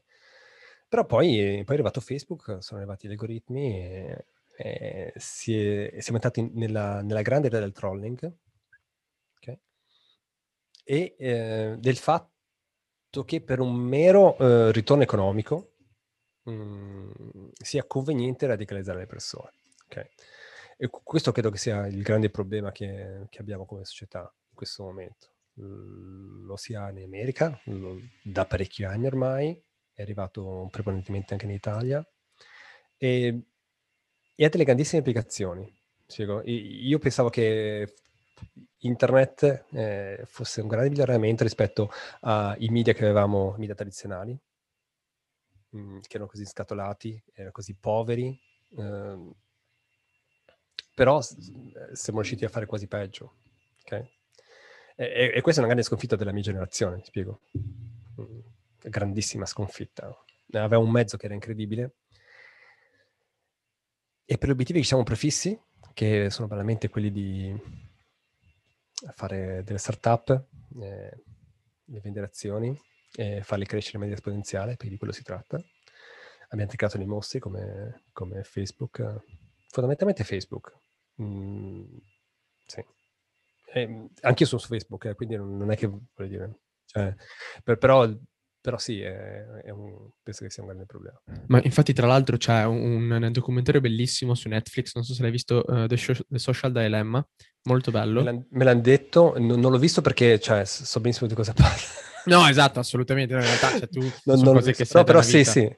Eh, e... Sì, sono, sono anni che ne parlo, cioè magari dovevi guardarlo, però, però sì, sì. No, probabilmente non ti direbbe niente di nuovo, perché in realtà, cioè, appunto, dice che eh, gli algoritmi, cioè, Gu- cioè Google, io dico i nomi, no, di queste aziende, non fanno nulla per impedire che una persona che magari dice che ha un certo profilo, che quindi tenderebbe a credere ai complotti o tutte cose del genere, se io fossi Google e fossi responsabile e fossi in buona fede, cercherei di indirizzare questa persona che dai miei dati viene fuori essere propensa al complottismo, la tenderei al, al di fuori del complottismo, ma questo è in conflitto di interesse con il fatto di fare soldi, perché più una persona vira verso il complottismo, più posta, più rimane su Facebook, più fa like, più guarda, sì, advertisement. Però non... Però non è un problema di Google, onestamente loro hanno No, certo, no, no, in realtà, è, e in effetti, cioè, no, devo ammettere che, che per, sono per la maggior parte. I, i, dicevo prima di, di Google News, che è lo strumento principe che uso per informarmi.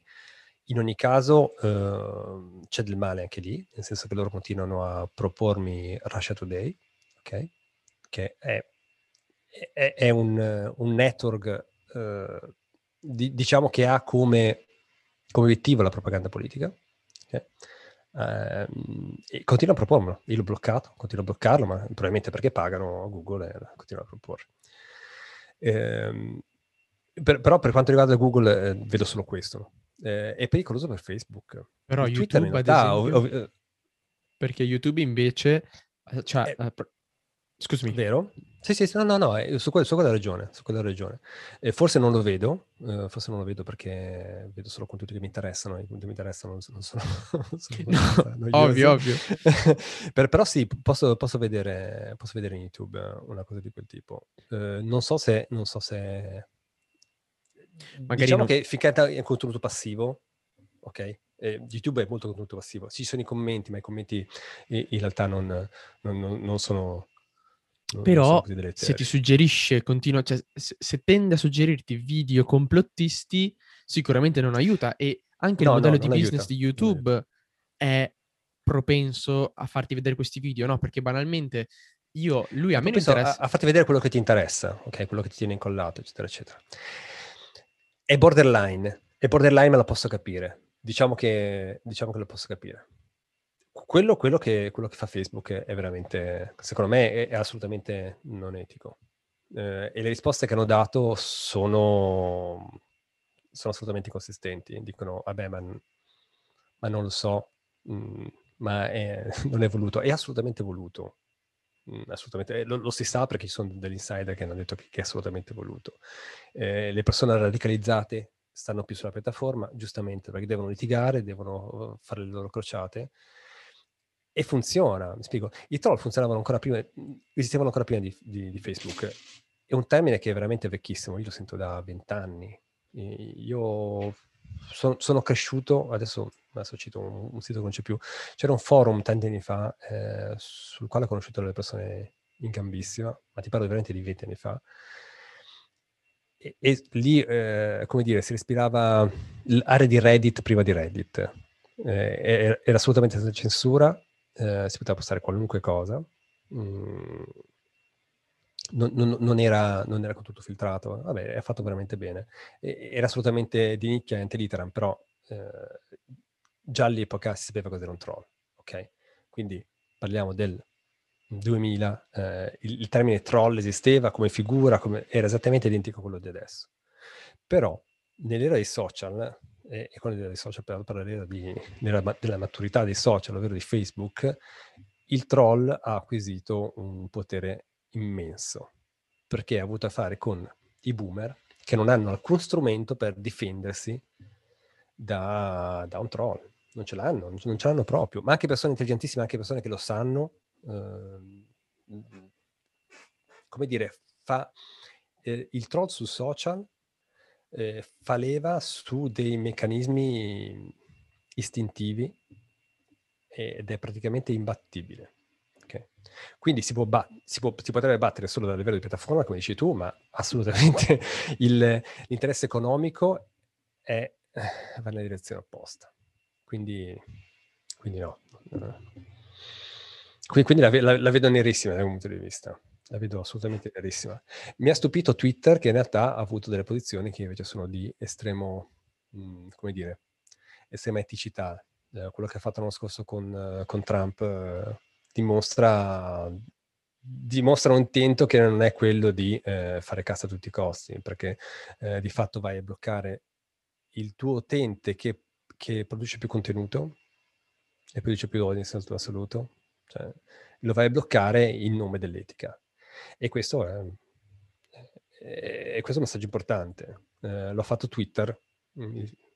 non può fare Facebook, perché Facebook fondamentalmente avrebbe un calo di eh, un, è una macchina che non si può fermare.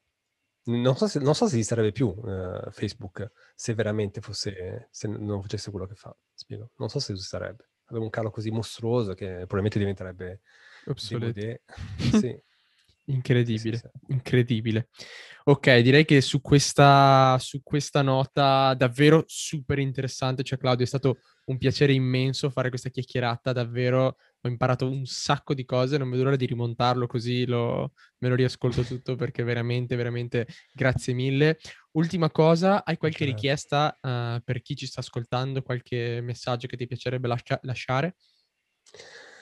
No, no, no, no.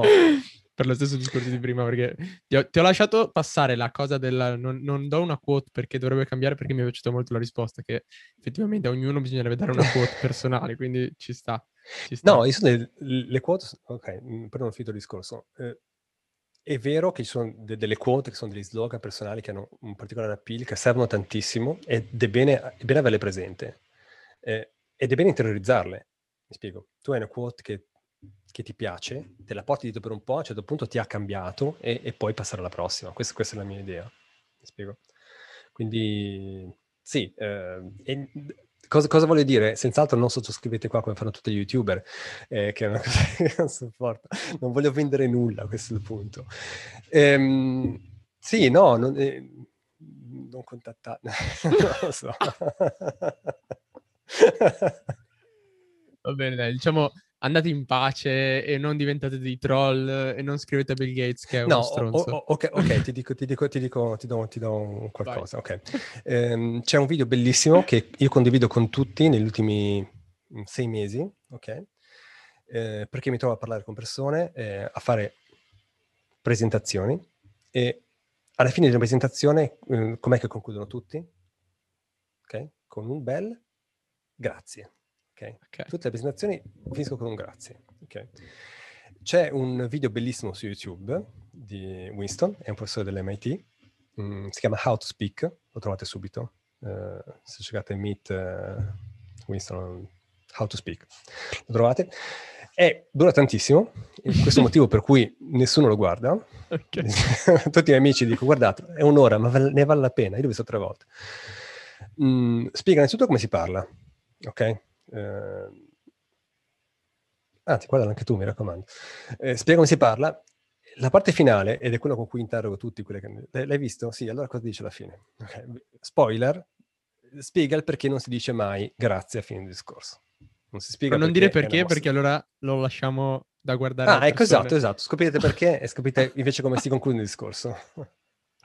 Grande, ottimo Claudio. Tra l'altro eh, tutti i link, le cose di cui abbiamo parlato, eh, i link alle cose appunto di, che abbiamo menzionato, le troverete su uh, w p h guys punto com barra podcast e trovate tutto quanto. E Claudio, una figata, grazie mille davvero, e davvero è stato bellissimo da parte mia, quantomeno una figata, grazie. Ultima cosa prima che tu vada a salvare il mondo e renderlo un posto migliore, questa è Weekly Hacks. Se ancora non ti è bastata la tua dose di miglioramento personale, allora questa è la newsletter che fa per te.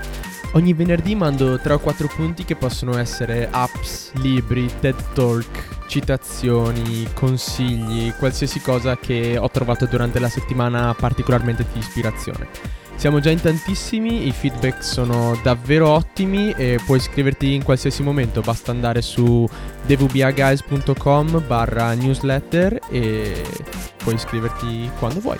Quindi ci vediamo là, alla prossima!